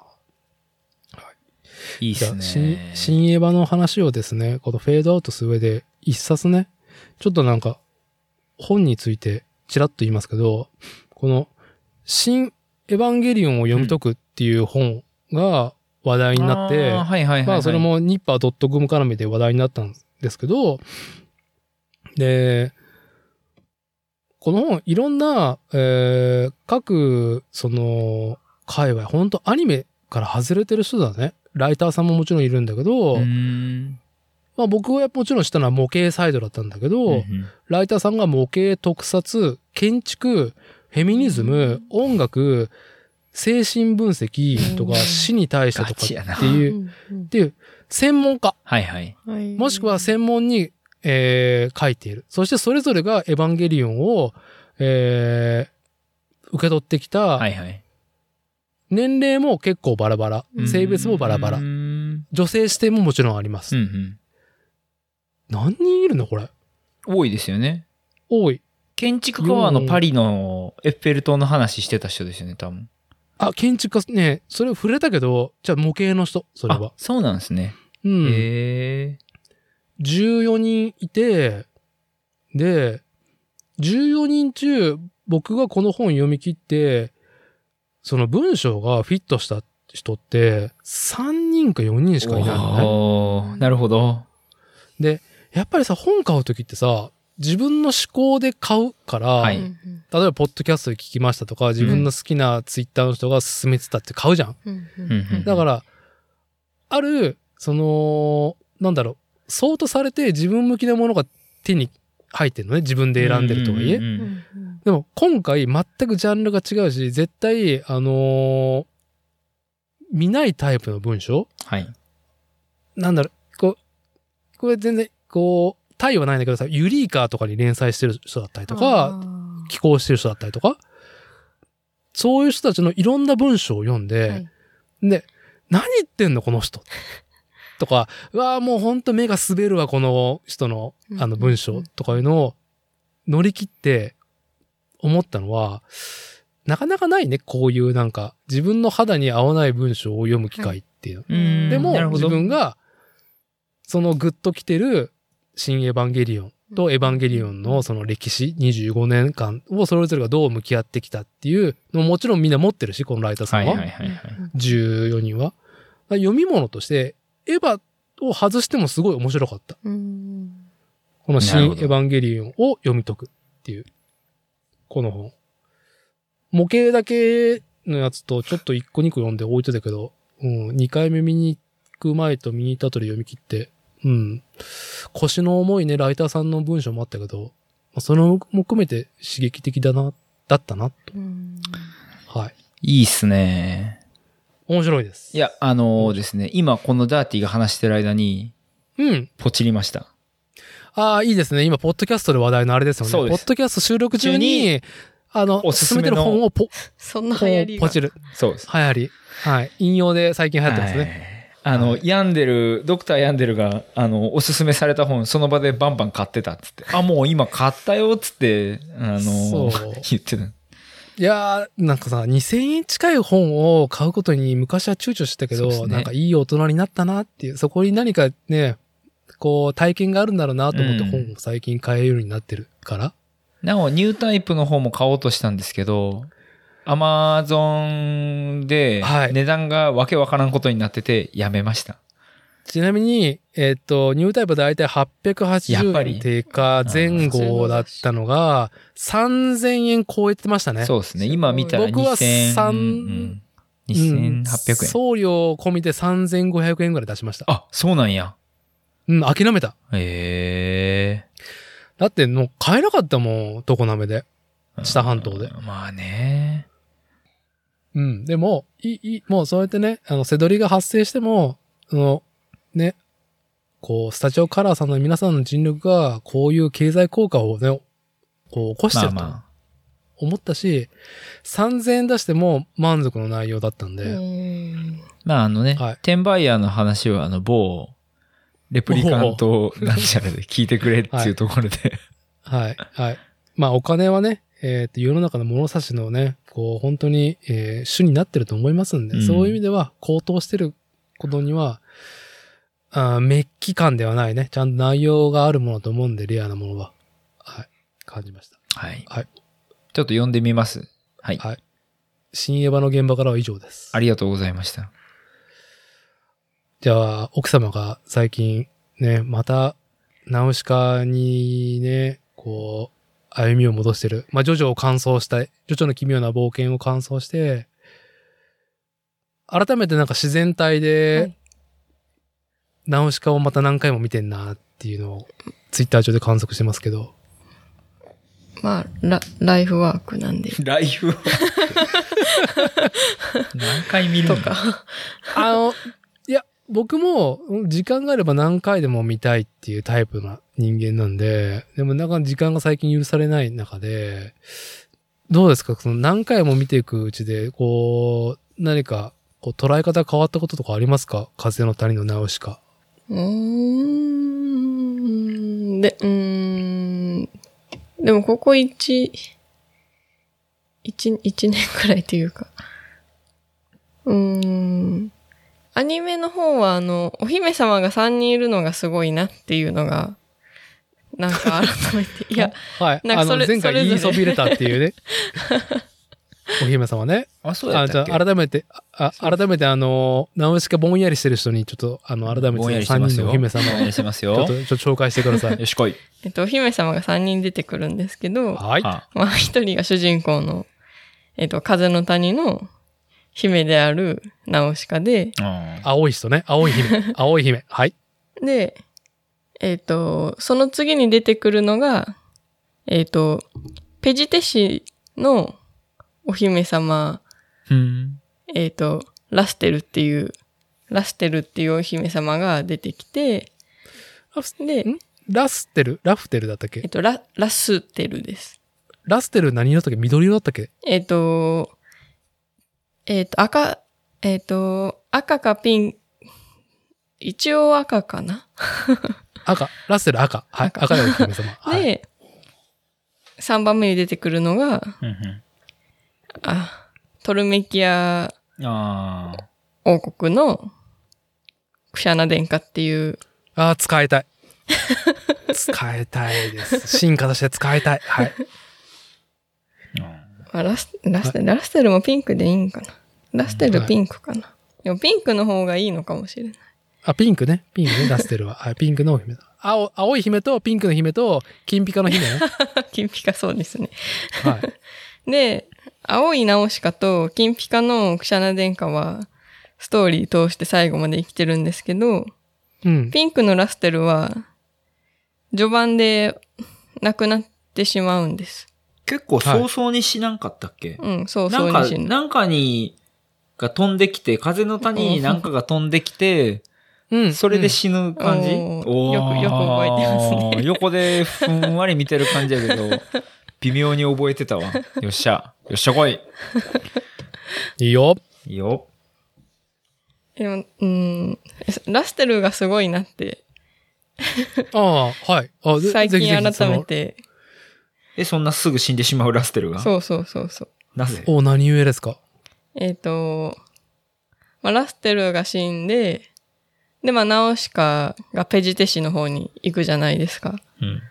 はい。で、ペジテ市に、まあ、捕まるじゃないですけど、身柄拘束されちゃうじゃないですか。はい。でも、思い出してよ。はい。でも、ペジテ市、もうペジテ市は飛行機一台分しか、人が生きてなくて。うん、で、うん、で、まあ、ナオシカは男、もう男性チームに拘束されてしまうんですけど、うん、えっと、ペジテ、えっと、ペジテ氏の、その姫様のラステルの双子のお兄ちゃんである、えっと、そうそうそう、アスベルが、ペジテ氏の、ぼんやりしてるな、はい、ペジテ氏の女性側の人たちに、こう、ことの顛末を話したら、もう女性側は、うん。ナオシカになんて悪いことをしたんだっていうことになって、うん。ナオシカを、ナオシカを解放してあげようっていう風になるんですけど、その時に、えっと、ナオシカが拘束されてる部屋に、女性二人がやってきて、うん、あなたをここから出してあげますって言うんですけど、で、ナオシカがあなたは誰ですかって聞いたら、えっと、一人の女性がラステルの母ですって言うんです。うん、で、まあそこでナオシカは、うん、えっと、そのラステルが死んだ時に見とってるので、まあその、ラステルの母ですって言った人にお母様って言って、ちょっと涙を流しながら、抱きつくん、抱きつくんです、うん。で、で、まあいろいろあって、ナオシカは無事、その拘束されてる船から脱出できて、で、風の谷に戻って、あったな。はいはい。うんうん、で、で、えっと、いざ風の谷に帰ったら、オウムの群れが風の谷を襲うというか、まあ、風の谷に向かって群れで走っていって、で、えっと、その群れがなんで風の谷に行ってるかっていうと、うんうん、そのペジテ市に、ペジ、まあ、ペジテ市の元々の作戦で、その風の谷にトルメキア軍がいるから、そのトルメキア軍を倒したくて、思い出してきましたかはい。はい。トルメキア軍を倒したいから、えっと、オウムの群れを、誘導してたんですけど、ちいこいオウムをブーンって持って行ってって話。そうです。で、ペジテ氏がそのちっちゃいオウムを連れて行ってて、飛行機で運んでて、で、えっとナオシカが そ, それを止めたくて、こう何度か呼びかけて止めようとするんですけど、聞いて聞いてくれなくて、うんうん、でどうしたかっていうと、メーベの上に立って。もう、に、仁王立ちじゃないな。はい。あの、両手を広げて。ですね。そうです。はい、両手を広げて立って、最後その、ちっちゃい芋を運んでる船に向かっていくんですけど、まあそんなんいくらでも銃で撃てちゃうじゃないですか。はい。なるほど。で、えっと、その船には男性がふたり乗ってて、うんうん、若いのと、ちょっと年上の人が。で、年上の人が、銃を構えてたのは若い人だったんで、年上の人が若い人によく引きつけ、よく引きつけてから撃てよって言って、若い人もその通りにしようとするんですけど、えっと、いざ近づいてきたら、ナオシカがピンクの服を着て、で、両手を広げて名部の上に立ってるんです。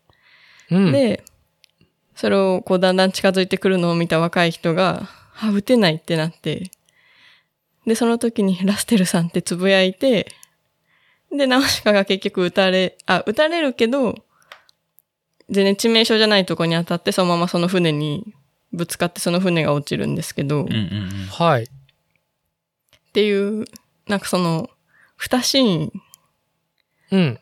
ら、えっと、ナウシカが、ペジテシの拘束から解かれるお母さんが出てくるとこと、はい、その、銃、致命傷で撃たれずに、済むっていう、その二シーンにラステルの影響がすっごい出てて。うん、なるほど。ああ、なるほど。なるほど。なんかそれを改めて最近感じて、ああって思いました。いい話だね。いや、正直、はい、あれナオシカってさんにん姫いたっけっていうぐらいおじさんのね、ぼんやりとした思いで、はい、ああ、そうか、そういえばそうだよねっていうのはなんかさんにん姫がいたって言われてから僕はね、あの、ちょっと、ハコちゃんにそうやってメッセージもらってから気づいて、肌と思い出したぐらいのね。そういやー、噛み砕いてますね。自分が生まれる前に、あの、公開されたアニメ。せんきゅうひゃく何年やったっけ ?はちじゅうよん? すげえな。生まれてねえわ。すぐラステル死んじゃうんですけど、うん、すごい。うん、ペジテシでも姫の存在はでかかったんだなって。まあ、お姫様ですね。しみじみ。はい。なるほど。もうね、序盤に退場したけども、その威厳はね、残っているっていう。うん、あとあとまで。ああ。うん。楽しん、楽しんでますね。それを、こう、ね、こう、何回も見て、噛み締め直してると。はい。すげえな。直近で、直近でまたって思ったのは、はい、えっと、もう最初オープニングで、ナオシカがユパ様をオウムから救うシーンがあるじゃないですか。はい。その時、まあ、オウムに追いかけられてるユパ様のとこにナオシカがメーベで低いとこ飛ぶんですけど、うんうんうんうん、その時に、まあ、オウム正面から映すっていうか書いてるんで、足が割って、うんうんうん、足元が大きく映るシーンがあるんですけど、わしゃわしゃわしゃわしゃわしゃってこうそうです、なってるんですね。はい。で、で一番最後にそのオウムの大群が来て、ナオシカがオウムの群れの前に子供と降り立って、うんうん、大群が待つシーンもあるじゃないですか。はい。あそこもナオシカとこうオウムの足元が交互に映る。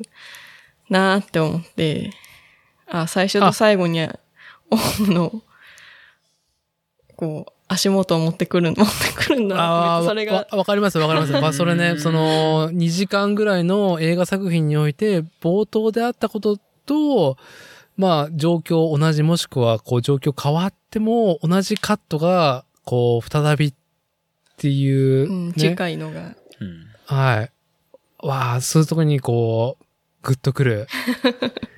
ああ、見てんな、なるほどね、そんなところ。うん、うんまあ、これは、えっと、まあ、エピソードで言うとよんじゅうにかい、あの、カラパタさんとさんじかんよんじゅっぷん収録した回で、先行のハサウェイっていうね。うんうん、まあ、明日も見に行くんですけど。行くんや。はい。それで、えっと、冒頭全く物語進行に関係ないけど時計の刻む音がするんですよ。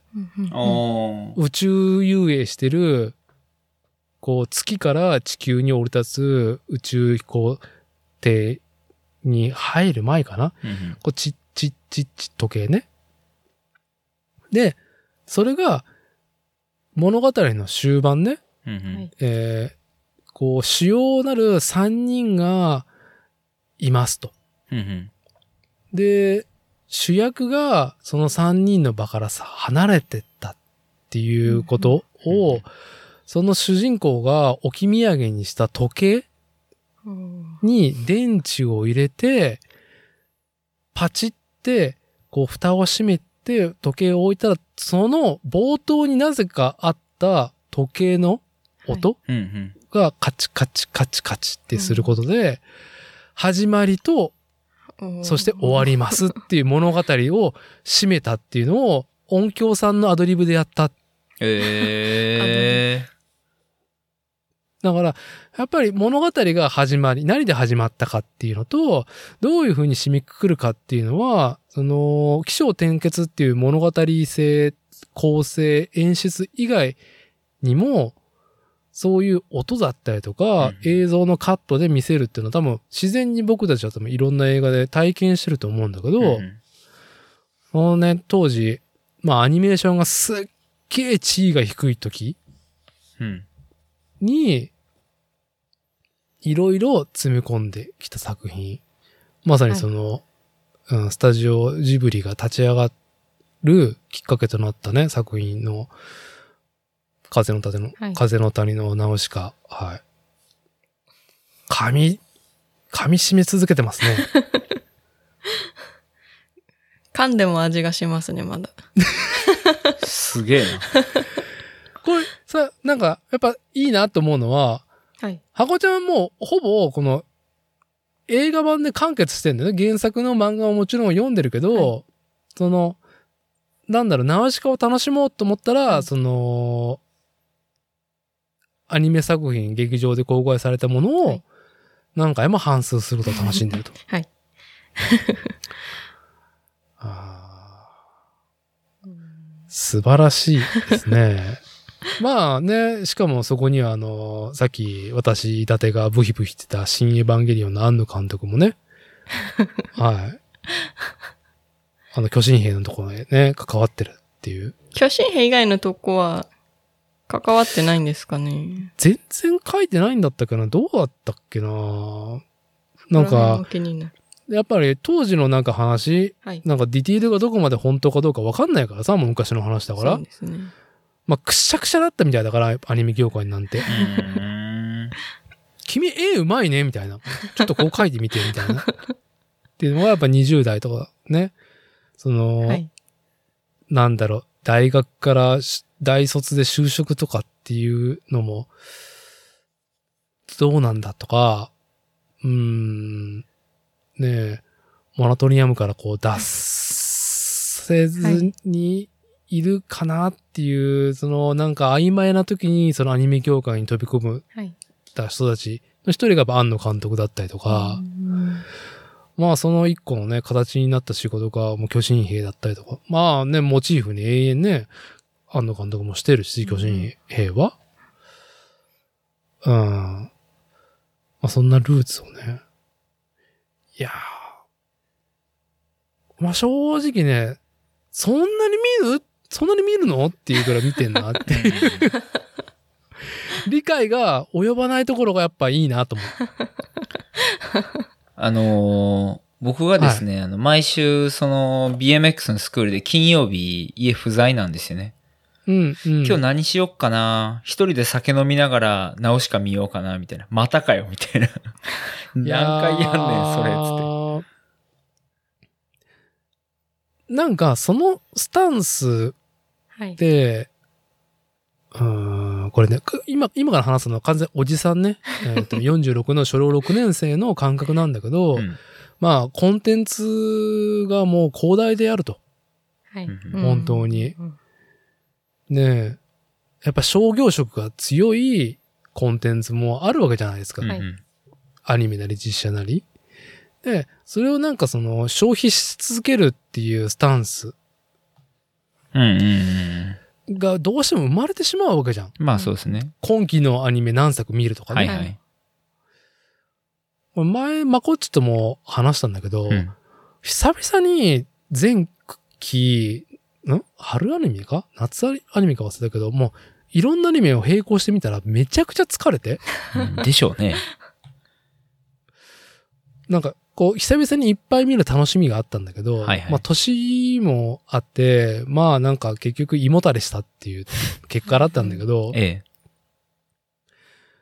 こう自分自身にすげえビッとくる作品を何回も見直した方が、一個人としては豊かな時間だなっていうのを改めて感じた。うんうん、そのなんか、消費したわけじゃん。うん、こう、なんだろう。見ねか見ねかみたいな感じで、はい、半ばノルマみたいになりつつあると、うんうんうんうん、まあ、世の中には倍速で見てる人もいるからさ、アニメを。いやそれは良くないな。そうだからそれね、そのそれ何なのっていうところになってしまうわけじゃん、うんうんうん、それでも摂取したい人ももちろんいるし、えー、っとまあいろんな作品の視聴スタイルっていうのはまあ各々自由にすればいいとは思うけど、うん、僕はこんだけいっぱいある中で一個自分の好きなものを決めれるってすげえいいことだなと思いながら、ナウシカを延々見てるハコちゃんを、うん、素晴らしいいいぞってありがとうございます。はい。ポッドキャストをね、月一来てもらってるこの小島夫妻、こう延々ハコさんがナウシカのねっつって定期、ナウシカ定期、ナウシカ、いやナウシカも気づいたことがあってみたいなことなんかこう言い出すとかってこれいいと思いますんで、はい。じゃああの、はい、いいあのアニメだ話をしたところで結構時間経ったけども、講師やりますか？あのですね、はい、無理。じゃあ次回ということで自動車の整備の話って、えっと多分にじかん以上語ると思うんでマジやばいんでやめましょうっていうところで、はい、いっこちょっとお題、はい、さんじゅっぷんぐらいのお題掘り込んでも大丈夫ですか？はい、じゃあね、今日は自動車の整備士文化についてね、ガチトークっていうのをね、うん、後半にしますと冒頭に言ったけど、いやー、だ話がね弾んじゃって、これがまた無理だなーって、こっからは、はい、っていうので死ぬなーって、はい。っていうので、まあ次回の、まあ予告みたいな感じで、ちょっと触りをね、コッシーが、えー、軽くしたいということで。あ、触りですか？どういうことでしょう？いやいや。触りというかさんじゅっぷんぐらいなんかあるっていう。いや、そう。全然違うっすよ。もうあの、整備士マジどうでもいいやっていう話で、あのー、見てきましたよ、あれ。何？小林さんちのメイドラゴン。見てきました。お本当に自動車の整備士文化がどうでもいい話ですね。マジどうでもいい。はい、ああ、いいです。ちょっと僕もちょっと腰をね、据え直して、はい。襟を正して。いや、なんやっていうと、このアニメの話とか見たもの話、あの、妻と自分で全然こう合わないんで、一緒に見るアニメが全然ないんですよね。大丈夫です。うちも夫婦で漫画とアニメはこうしてますけど、うん、本当にね、クロスオーバーする瞬間、稀。ね。まあでも一応あるじゃないですか。たまに。ありますね、はい。はい。小林さんちのメイドラゴン、クロスオーバーしました。おめでとうございます。ありがとうございます。あ、じゃあ先にちょっとうちの状況だけ端的にまとめておくと、はい、あのー、原作者ね、えっと、ニート教師じゃなくて何だったっけ？ほう。小林さんちのメイドラゴンの、はい、えっと、原作漫画は、妻は、えっと、一作目はすごい好きだったんだけど、うん、あのね、メイドラゴンは受け付けねえっつって。あ、そうなんですか？で、アニメを見ても受け付けねえと。ええー。なぜか、なぜかっていうと、はい、ほら、あなたも、えー、っと、何だったっけ、あの、キリストとブッダの二人の漫画。あ、聖お兄さんですか？あ、セイントお兄さんだ。あ、セイントお兄さんか。あ、クール教信者。僕読めない。あ、うん、あ、そう、クール教信者ね。あの、小林さんちのメイドラゴンの原作者。うん。うん、の、うんと、初期の作品は好きで買ったんだけど、うん、もうね、原作も買ったんだけど、はい、妻が。いいやー、漫画受け付けねえっていうから、ちょっとアニメはもう京都アニメーションの、はい、まさに、まあほんと神髄だから見てよって言ったけど、いやいちわで無理だわって。へー。で、なぜかっていうと、ほら、あなたも、セイントお兄さん無理でしょって言われて、そう、クオリティがあったりとか、はいはい、ネームのセンスがあっても、僕ダメなんですよ。うんうん、セイントお兄さんは。うんうん、ノリとかも含めて、しかも宗教とかさ、僕好きだからさ、はい、ね、ブッダも出てくるしさ、で引用するしさ、でも無理なんだよね僕は。うんうんうん、ああそういうことか。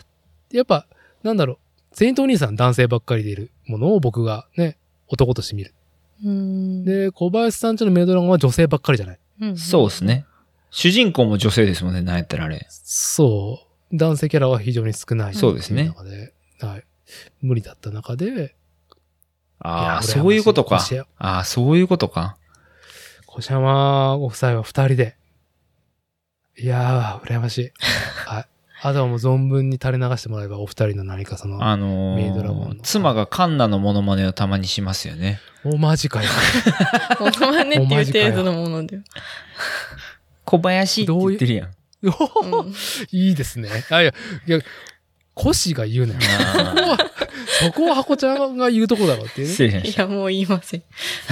言わんよな、この流れだと。大変失礼しました。あ、いえいえいえ。いや、でもね、良かったですよ、はい、めっちゃくちゃ。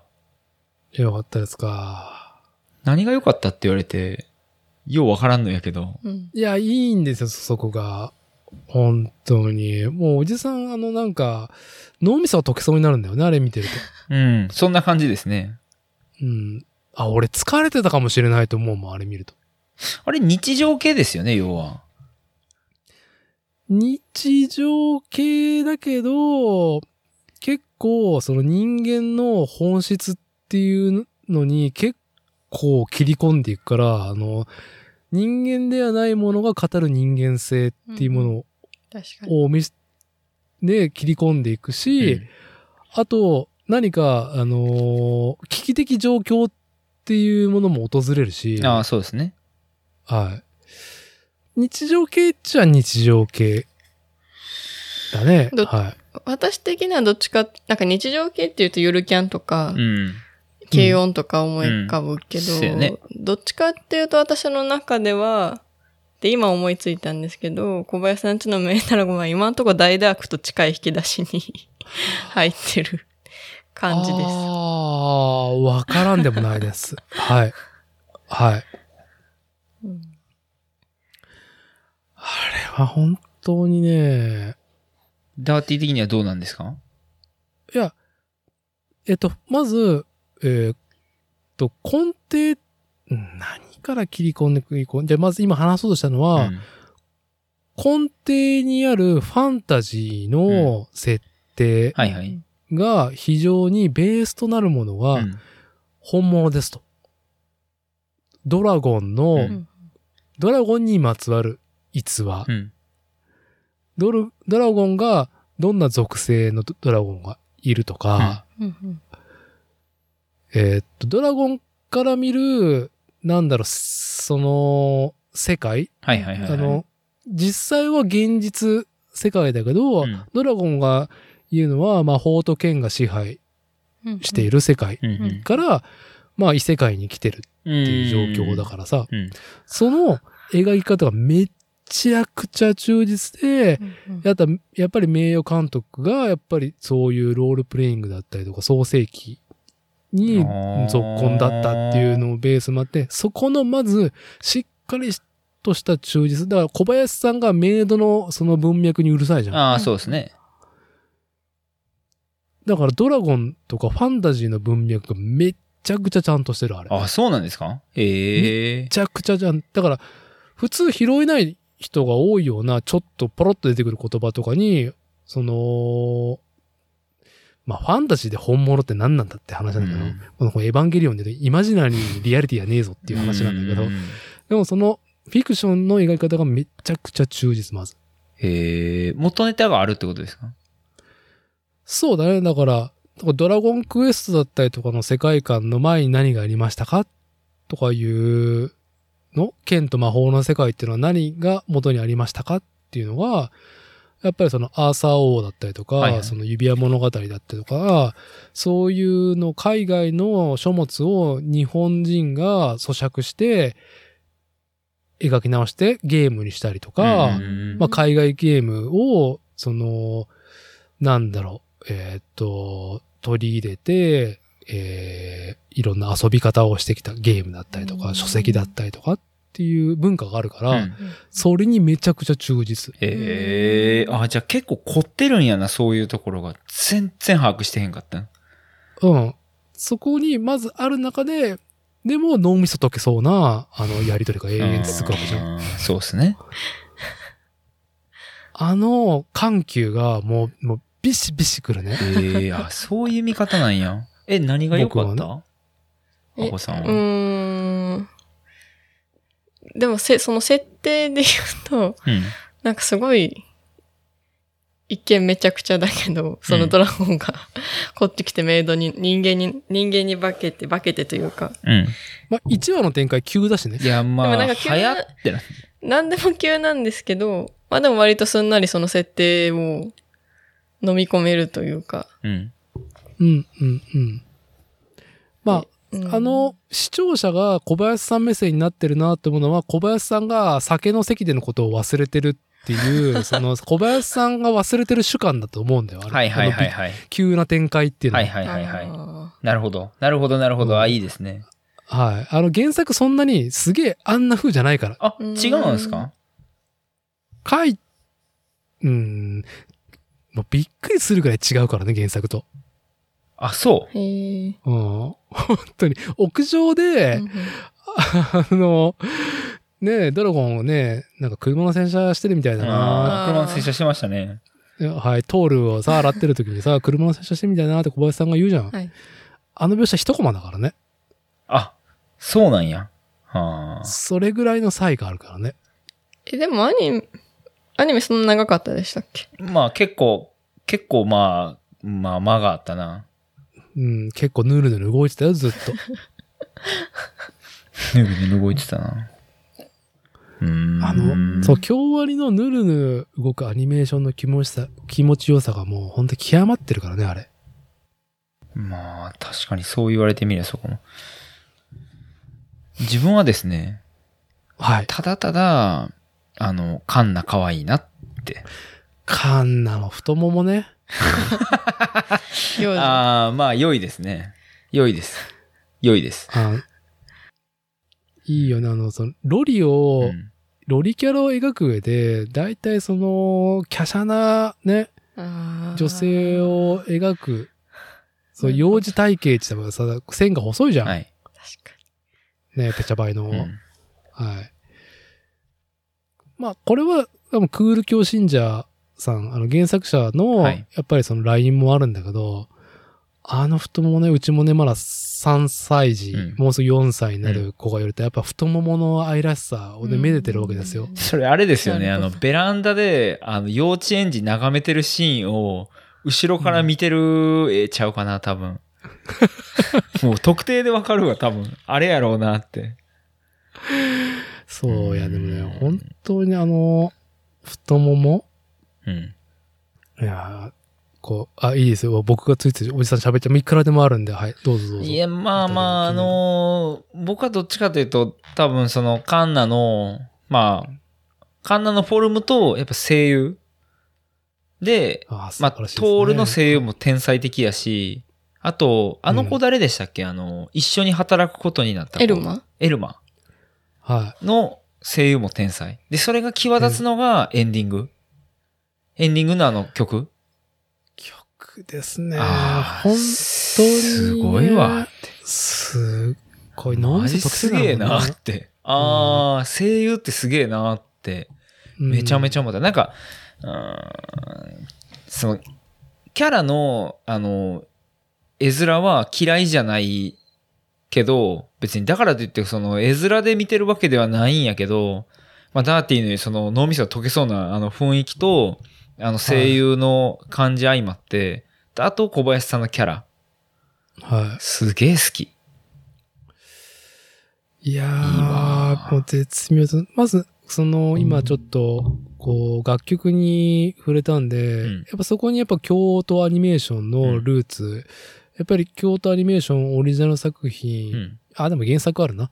あるけども、まあやっぱり、軽音より前に名を轟かしたのは、やっぱラキスタっていう作品で、まあ、オープニングのもってけセーラー服っていう声優が歌ってる電波ソングがあるんですけど、聞いたことあります。まさに脳みそが溶けるオープニングなんですよ。ぬめぬめ動くさんにんのキャラクターと楽曲の、まあ、ハーモニーといいますか。まあ、そういう京都アニメーションがやってきた、どうだろう、源流をまた改めてその楽曲とその映像で見せてくれてるなって嬉しさはあるね。うん、まあ、軽音確かにまさにそこをドストレートにやってましたもんね。まあ、声優がそのまま歌ってるしみたいな。うん、でもちょっとさ、萌えが強いんだよね。軽音は僕の中でやっぱりちょっと、これはもうおじさん摂取するのが遅すぎたんだなと思うんだけど、処方箋ちょっといただくの遅かったですっていう。うでも私も軽音見れない。せやな、言ってたな。軽音はいいっすよ。まあ、軽音はね、でも僕、楽器やってたから、まあ、それでその、うん、特別すごくいいってのもあるかもしれないな。でもゆるキャンは見れるよね。うん。軽音見れへんくてゆるキャン見れる意味がよくわからへんのやけど。一緒じゃないんって思うけどな。ああ、もう実は僕ゆるキャンも見れてない方で、あの主人公のあの眉毛が気になっちゃって。え、なでしこの？え、マロ眉でしたっけ？え、ま、なんかね、本当に眉毛強いなって。っていうのそうやったかな、うん、マロっていうかなんか何でしかどうなんだったっけ、うん、と実は軽音ブームに乗れずに、はい、あとそのゆるキャンにも乗れずにいる僕なんですけど、ただ小林さんちのメイドラゴンは、はい、なんだろう、好きなそのファンタジーの描写がっていうその本物が軸足にありながら、あ、だコッシーが楽器やってたから軽音面白いっていうのに、はい、うん、近い入り口で僕はファンタジーの描写がガチだな。ああ、あ、そういうことですね。軸足が楽しみつつも、はい、やっぱり脳みそ溶かしてくれるあの進行、うんうん、やっぱりよんコマストーリーもあるから、あのショートストーリー、あ、ショートストーリーいいっすね。いいよね、長めのストーリーとショートストーリーの組み合わせ。うんうん、せやねんなぁ、メイドラゴンなぁ。まあやっぱり僕、うん、ど, どうですか、あの、ジョジョの奇妙な冒険でね、本当に半年ぐらいぶひついてた、あの、奥様、箱さんは、うん、やっぱ我らが空城城太郎、小野 D が、うん。いいですね。より、よりエロい感じで。あれ、小野 D が、なんていうか、マクニールさん。マクニールさんや、そうや。パフニールさんあれなぁ。ファフくんやで。ファフなん？ファフくん。マクじゃなくてファフなん？ファフだよ。ファフニールなん？うん。俺もう完全に ビーエムエックス のマクニールにインスパイアされてたよ。ひでえな。違う違う違う。ファフニール？ファフニールさん。いくいわ。ファフくんね。ファフくん。あのなんか、二重も見てる。うん。なじ、なんと、名前忘れちゃった。あの、こう、居候させてあげてる、中村ゆういち。小林さんの同僚。声優の名前しか出てこなくなっちゃった。まあ、あのー、キャラ変わる人ですね。デヤンス。デヤンス、デヤンス。デヤンスキャラ一回。あの、なんだろう。やっぱり、一番最初にあの、まっとうな青年キャラが、はい、あの作品に男として現れた時に、やっぱこうね、不穏な気持ちになったんですよ、僕は。まっとうすぎるが上に、はい。なんかその異物感を感じて、あ、はい、あ、そうか。今日飲みに行かないみたいな。さ、早々にぶっ壊してきた。結構早かったっすね。だっていちわですよね、あれ。にわかな？ いち 話の前半、前半。いちわいちわ。早えなね、デアンスキャラでネトゲ廃人っていうね。なるほど。あ、いやー、あの小野 D の演技は本当にエロいな。小野 D のエロい要素をね、抽出していくけどギャグにしてるっていう。ああ、なるほど。そういうキャラではない。もともとその、例えばジョジョでは。まあ違うに決まってるわな。ジョジョでは違うけど、他のアニメどうなんですかね。他のアニメ、オノディはね、もうダメだな、もう、キンキンのぞ、あのね、進撃の巨人のね、本当に、はい、あ、名前で忘れちゃったわ。あの眉、眉毛の人。進撃の巨人もやってんねや。うん。そう。ああ、そうですか。ご夫婦で楽しんで、完走しきって。はい。で、もう、で 7, 月、はい、しちがつなのかからでしたっけ。七夕にね。はい、まあ結局、翌朝しか見れねえんだけどね。うん、あの、深夜だから。第、いやー。え、えー、っと、小林さんちのメイドラゴン S?S。S、うん、S です。はい。小林さんちのメイドラゴンは、えー、全、え ?じゅうさんわかが、かなにせんじゅうきゅうか、はい、はちかにやってて、うん、で、まあ、仕切り直しでね、はい、えー、今、通信ズーム目が始まって、はい、あ、ありがてえことにネットフリックスでもね、そうなんですよ。もう追えるようになっていて。いちわ見ましたよ。いや、オープニングがまずね、なんだろう、あの、歌ってるデュオは知らねえけど、うん、オープニング。最高に脳みそが溶けるね、オープニング。うん、僕は。最高でしたね、まず始まり。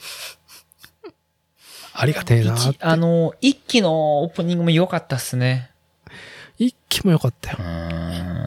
一期も良かった。脳みそ溶ける感じがするな。あの、うん、最初に、あの、ドラゴンのキャラクターがご名で横並びで、何回よくわからんけど、はい、タコダンスみたいなの踊るじゃないですか。踊りますね。あれがいいっすね。はい、何なんだろうな、あれって。やっぱ、並ん、あ、並んで、ぬめぬめ踊るっていうのが、やっぱそのラキスタの持ってけセーラー服の文脈とね、やっぱ被るんだ、ね。あ、なるほど。あるんですね。軽音別にそんなに踊ってなかった、ね、ないないない。軽音は結構丁寧に行動されてましたよ。なんやったら。ああ、そうで、だからその楽曲、はい、楽器を演奏する描写、アニメでは絶対無理だと言われたことに挑戦した作品。だから、あのー、そこをフューチャーしてたよね。何でしたっけ、うん、えっ、ー、と、響け ユーフォー? ユーフォニアムとかもそうやけど、はい、非常に正確な指さばきで。はい、あっちは結構クオリティ重視ですよね。ストーリーはどうかちょっと別にして。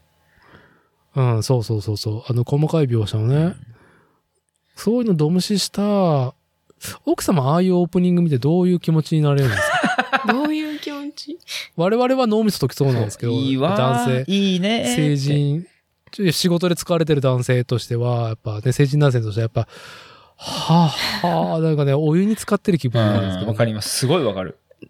でも私もあのオープニングは好きですけど、好きだけ、好きだけど、ちょっと絵が怖いなって思いながら、絵が怖い。そのうねうねのとこは私も好きなんですけど、えっ、ー、と、あの、モブキャラが、うん、回りながら手に飛んでいくやつと、あと、その後ファフニールさんが鼻割って出てくる、どんどん出てくるじゃないですか。ああいうの怖い。はい、ああいうの苦手なんですよ。はい、ちょっとあのレン、あんま見たくない。レンコラ的なね。あの、日曜日のレンコラ的な顔が、でもレンコラを意識した、あの、不調和音だと思うんですけど、ハフニーヌさんだからっていう。あれさ、あの、モブキャラがさ、逆さになって空からさ、ぐるぐる回る描写、うん、あの新エヴァンゲリオン見た後だとさ、あの、ああ、あれ飛んでくる。エヴァンゲリ、エヴァンゲリオンイマジナリーを、はいはいぶっ壊して、人々が解放されて、空からね、人々がこう、降ってくる描写がラスト。はいはい。あるのに被って、笑っちゃうんだよね、あれ。あ、あとそうや、それで思い出した。その、モブキャラの中に、うん、あの、ご近所さん映ってるじゃないですか。あの、髪の毛が奇抜な色のやつとか。隣のミュージシャン、はい、そう、隣のミュージシャンとか、あの、はい、よくわからへんけど、はい、料理してどうやったらその音出んねんみたいな、おばちゃんとか。はいはい、あいつら、あの、騒音がうるさい時の聞き分け良すぎじゃないですか。ちょっと静かにしてもらっていいですかみたいな。嘘でしょみたいな。わかりましたみたいな。えーって。何やねん、それみたいな。あれね。はい。そう、冒頭からね。ぶっ放してくれて。そう。そんな展開にならんやろ、みたいな、こう。はい。それも、冷めるんじゃなくて許されるみたいな、あれなんなんやろな、うん、あの良さは。やっぱりその絵の説得力と声優のお仕事のね力量なのかなあれは。ぬめぬめ動くっていうか、その別に僕古いアニメそんなに当時見てないので、いや今のアニメはいいねみたいなそんなに思わないんですよね。はいはい、ポプテピピックのボブネミミミでそのぬめぬめ動かないっていうことにこう初めて理解が深まったみたいな世代なんで。ななボブネミミミそうですね。はい、今日はお便りが届いていますっていうやつ、ね。お便りが来ていますね。はい、来ています。最高ですね。はい。くーってぬめぬめ動いてやるぜっていうあれで、ああこういうことなのねっていう、はいはいはい、思ったんですけど。はいはい、でもやっぱ作画がそうやって細かいと見てられるんかなーって分からんながらに思いましたけど、いやーこれは本当にあのそのにじゅうよんふんかん完走してしまうのは、はい、まあ庵野さんが言うところの編集の妙もあるし、あテンポはいいな、そもそもの、うん、そもそものやっぱりその作画のなんだろう細かいその動きに、はい、脳みそがだんだんバグっていく感じ、あ見てる方が。なるほど、ね。あのー、ね、トールの尻尾のプリンプリン感ね。うーん、なるほど。何回も何回もあの尻尾を食わそうとするあの繰り返し。うん、うん、うん。いやー、いい。あのー、そう、奥様には紹介したんですけど、はい、まあ、ジョジョの奇妙な冒険の、はい、まあ、だいにぶね、あのー、ジョセフ・ジョースターの声優をやられていた杉田智和さん、はい、えー、無職転生で前世のね、あのー、無職のニートの役をしている、ああ、はいはいはいはい。あのね、我らが誇るなんかね、面白おじさんが、はい、いろんな配信してるんですけど、チャンネル名忘れた、YouTube でやってる杉田智和さんがやってる、うん、バーンとあのね、結構くどい顔なんですよ、杉田智和さん。ね、バーンとカメラ目線で、こっち見ながら、小林さんちのメイドラゴンが本当に楽しみでしょうがない。始まるさんじゅっぷんはい。あのー、ね、メイドラゴンにきが始まるいっかげつまえぐらいにあったんだけど、うん、すごくど、もう基本同意なんだけど、うん、あの、かの方が、話すことに関しては。何話だったっけな ?じゅういちわだったっけな、なんかあの、老人ホームでさ、うん、劇をするじゃん。ああ、ありましたね。結構後半ですね。えー、でさ、あの、ケツアルトルクアがさ、こう居候してるとこにさ、はい、まあ、オネショタのショタが い, いるじゃん。あれね。はいはいはい。あれ。オネショタのショタですね。ああ、オネショタで、こうね、男性の何かをこう、ググッとされてる、ね、こう、プレッシャーが与えられてる状態に、ショタが、まあね、あの、男の女の子になるわけじゃないですか。魔法少女として。ああ、そうですね。そのことに、杉田智和氏が言及していて、はい、私の新しい扉が開きそうになったけども、これは悪くないかもしれない。いや、待てよとか言ってて、ああ、おっしゃる通りです。確かにな。確かにな、うん、だからそういう何か性癖のもうね、ああ、そうね、あのポッドキャスト番組引用でもサンキュー達夫氏がね、あの言っていた、それが楊先輩が言ったのかな、あのなんだろう、アニメにおける萌えのディッシュプレートっていうか、すべ、はい、ての要素がこうね、うん、そうそれ、うん、喧嘩せずに同居してカジュアルに楽しめるっていうアトラクションになってるなっていう、うん、あの小林さんちのメイドラゴンをもちろんダーティーにも以前勧めてもらって、うん、あ見ようとも思ったんですけど、はい、もう一個決め手はなんかそのあれえっとヤンデル先生がたまに楊先輩にアニメをおすすめするならっていうテーマで話をするときに、うん、どういう聞き方かは覚えてないけど、まあ、とりあえず、小林さんちのメイドラゴンでも見ておいたらっていう、多分アニメ初心者に何見るっていう質問だったと思うんですけど、はい、すっげえ雑やけど、なんか、真に迫るようなおすすめの仕方を、ヨ先輩がしてて、うん。おー、な、なんでなんやろうみたいな。そんな小林さんちのメイドラゴンって聞いて、タイトルだけ聞いたら全然惹かれへんかったから、まあなんかあるんだろうなって思ってたら、ダーティーおすすめしてくれて、まあ妻と一緒に見て、ドハマり。いいわ、これ。いいと思いますよ。なるほどねって。あのー、翔太くん。うん。翔太。そう。翔太くんに妻が一瞬で翔太って気づいてたのも良かった。おねしょたちゃんってすごい言っちゃった。そう。ほら来たっつって。ほら来たっつって。あの、S に入った途端に、今度ロリ巨乳が来たなって思って。うん、言ってたなそれ。あのさ、あのー、あれな。いいよね。その、なんだろう。僕の中で京都アニメーションっていうのは、えっと、まあ、日本のアニメーション業界をこうね、背負ってるところだと思うんですよ、やはり。はい。うん、一角を担ってると間違いなく、うん、で、ある程度認識とオフィシャル感もあると、うん、そうですね。ね、ねえ、まあさ、バイオレット・エヴァーガーデンとか最近やったりとかさ、えー、してる中で、あのー、ね、こう人の欲望が、男のどちらかという欲望が結集、結集したような、うん、あのー、なんかね。低身長で巨乳、全体の体のフォルムがおかしいっていうキャラクターが急に現れるっていう。あれちょっとね、出た瞬間にモザイクかけた方がいいんじゃないかぐらいの、ちょっといかんフォルムをしてるじゃないですか。けしからんフォルムを。はい、あれはあの世界にぶち込んでくるぐらいが、まあディッシュプレートになんだろう、パフェがついてきたなって。うんうんうんうん。まあその、また濃いの出してきたなっていうのはありますよね。濃いの出してきたな。腕ドラゴンのままですしね。うん、ああ、確かに。そうですね。はい。そこもなんか、なんかね、そういう、なんか、なんちゅうんかな、獣な属性というか、はい。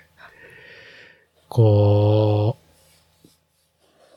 う、なんだ、ふらふらっと寄ってきた、ノーマルな人がアニメの濃いところにどっぷり毒されてしまう危うい作品性だなっていう褒め言葉ですけどね、これは。いや、いろんな要素が詰まってて、あの、とても見応えがあったんで、はい、あの、この場を借りて、あの、まだ見てない方はぜひおすすめしたいなっていう感じはありましたけど。はい。まあね、男性諸君は、まず、まあ好き嫌いせずに見てみたら、なんか、なんか自分が疲れてるなってわかるから。うん。脳みそが癒されていく感じもある。うん。とりあえず、カンナがクソ皮ですね。カンナと、やっぱ、カンナの、なんか可愛らしさを補填してくれる、うん、なんだったっけ、あの、同級生の子。ああ、萌えの子ですね。うん。あの、ブヒャーってするね。ブヒャーって。ブヒつきますね。あの、あの子ね。あ, あの図式ね。うん。あ、すごいですね。あ、だから、たかだかじゅうさんわしかない中で、さっきも言ったように、トール、主人公が小林さんに永遠尻尾を食わせる描写と、はいはい、あのー、カンナちゃんの同級生が、はい、あのー、ブヒーってすぐなるっていう、うん、あの、同じ流れ、うん、反復あるのって、やっぱいいなっていう。まあ、安心感ありますね。よ、よ待ってましたっていう。いや、正直あの、同級生のあの、ブヒーは、うんうん、なんか、全員結構こう、可愛らしく描かれている中で、突如として異物感がすごいあるんですよね。もうええでお前それみたいなって思うところが、はい、はい、また来ましたみたいな、こうちょっとおなじみ、うん、なんかわかるよみたいな、はいはい、なんかこう許してしまう感があるというか、急に下品だからね。そうなんですよ、急に下品なんですよね、確かに。犀川だ、犀川。ああ、犀川、犀川。青木さんの犀川ってこう神奈町に行ってもらっていいですか？ちょっと無理です。小林でもいいよ。はい。え？え？今の振りだった。いやー、はい。まあ、我が家のおすすめ、小林さんちのメイドラゴン。いいね。まあ、で私はエルマが一番好きです。ああ。まあ、なるほどね。どの辺？なるほどね。どの辺？かわいい。食ってしかいないけどね。友達いないし。うん。まあでも、いいキャラやな、あれも。いいキャラで。やっぱ、あの、さっき言った僕は繰り返しっていう中で、やっぱエルマも永遠食ってるじゃないですか。うん、確かに。もうエ、エルマが出た瞬間に何かを食うか食わないかっていう話だなっていう。まあ、安定感。お腹空いてるキャラ。そう。結構やっぱさ、理路整然と、何かその、何か調停する。あ、調和税、まあ調。調和税だから、そういう立場にいながら、うん、全くその働きを基本的にしないっていう、うん。確かに。良さ。良さ基本話の何かにこう介入しないっていう。うん、うん。危機的状況においても、全く関与しないのか、お前っていう。でもあのー、小林さんちのメイドラゴンじゃなかったら、あの、エルマかなり重要な役割というか。そうね。うん、なんか、その、はい、トールともライバル関係にあって、完全に今後のストーリー変えてくるキャラやのに、お前マジ食っとるだけやがな、みたいな。そうですね。なんやねんって。はい、あ、ちなみにお二人は、その、しちがつなのかから通信目、はい、にきめが始まった小林さんちのメイドラゴン S の番宣というか前振りで YouTube で散々上がってるショートムービーや見た？見てないです。そうなんねや。はい、京都アニメーションがオフィシャルでキャンペーン貼っていいですよ。ちょっとそのショートムービーこの後チェックしてみます。はい。はい、変わらないクオリティなんで。なるほどな。いやー、はい、自動車整備士のね、文化のガチトークもね、捨てがたいですけども、まあ、まあまあまあ。実りのあるいい時間でしたね。大変申し訳ございません。いやいやいやいやいや。まああのー、今回もね、時間が来ましたということで雑に締めますけど、ええ、まあまずこう我々さんにんの総意は、はい、小林さんちのメイドラゴン京アニのクオリティを全裸で全身で受けてくれっていうところで、はい、コッシーハコちゃんから、はい、まあそれ以外なんかありますか？なんかあったっけ？え、小林さんちのやつでですか？じゃなくて全体的に？いや別に別に関係なく、なんかうんはい。特に。でも今までで一番ちゃんとナウシカの話できたなって思いました。いい感じでアルコール入れれました。それはよかった。それはや、やっと、やっと、なんだろう、ごかいめぐらいにして。はい。はい。よ、よかったです。まあ、ね、小林さんちのメイドラゴンもいいけど、ナウシカも見ろよっていう。はい。見ます。ということで。はい。コッシーからはどうですか？どうですかね。ええー、まあ、また次回整備士の話にご期待くださいということで。そうですね。はい、まあ、オリンピックね、まあ、我々がすけ好きな、あの、スケートパーク文化のね、こう、いろんな、えー、競技が終わって、はい、オリンピックの。まあ、そのね、こう、感想戦もしながら、はい、やりましょう、ぜひとも。じゃあですね、今夜はですね、えー、こちら作ろうテーマに、えー、世間話をするポッドキャスト番組作例、えー、定例ゲスト、えー、自転車スポーツ界隈における古賀のナンバーワンご夫妻コッシー&ハコちゃん相手のリモート収録でした。二人ともありがとうございました。ありがとうございました。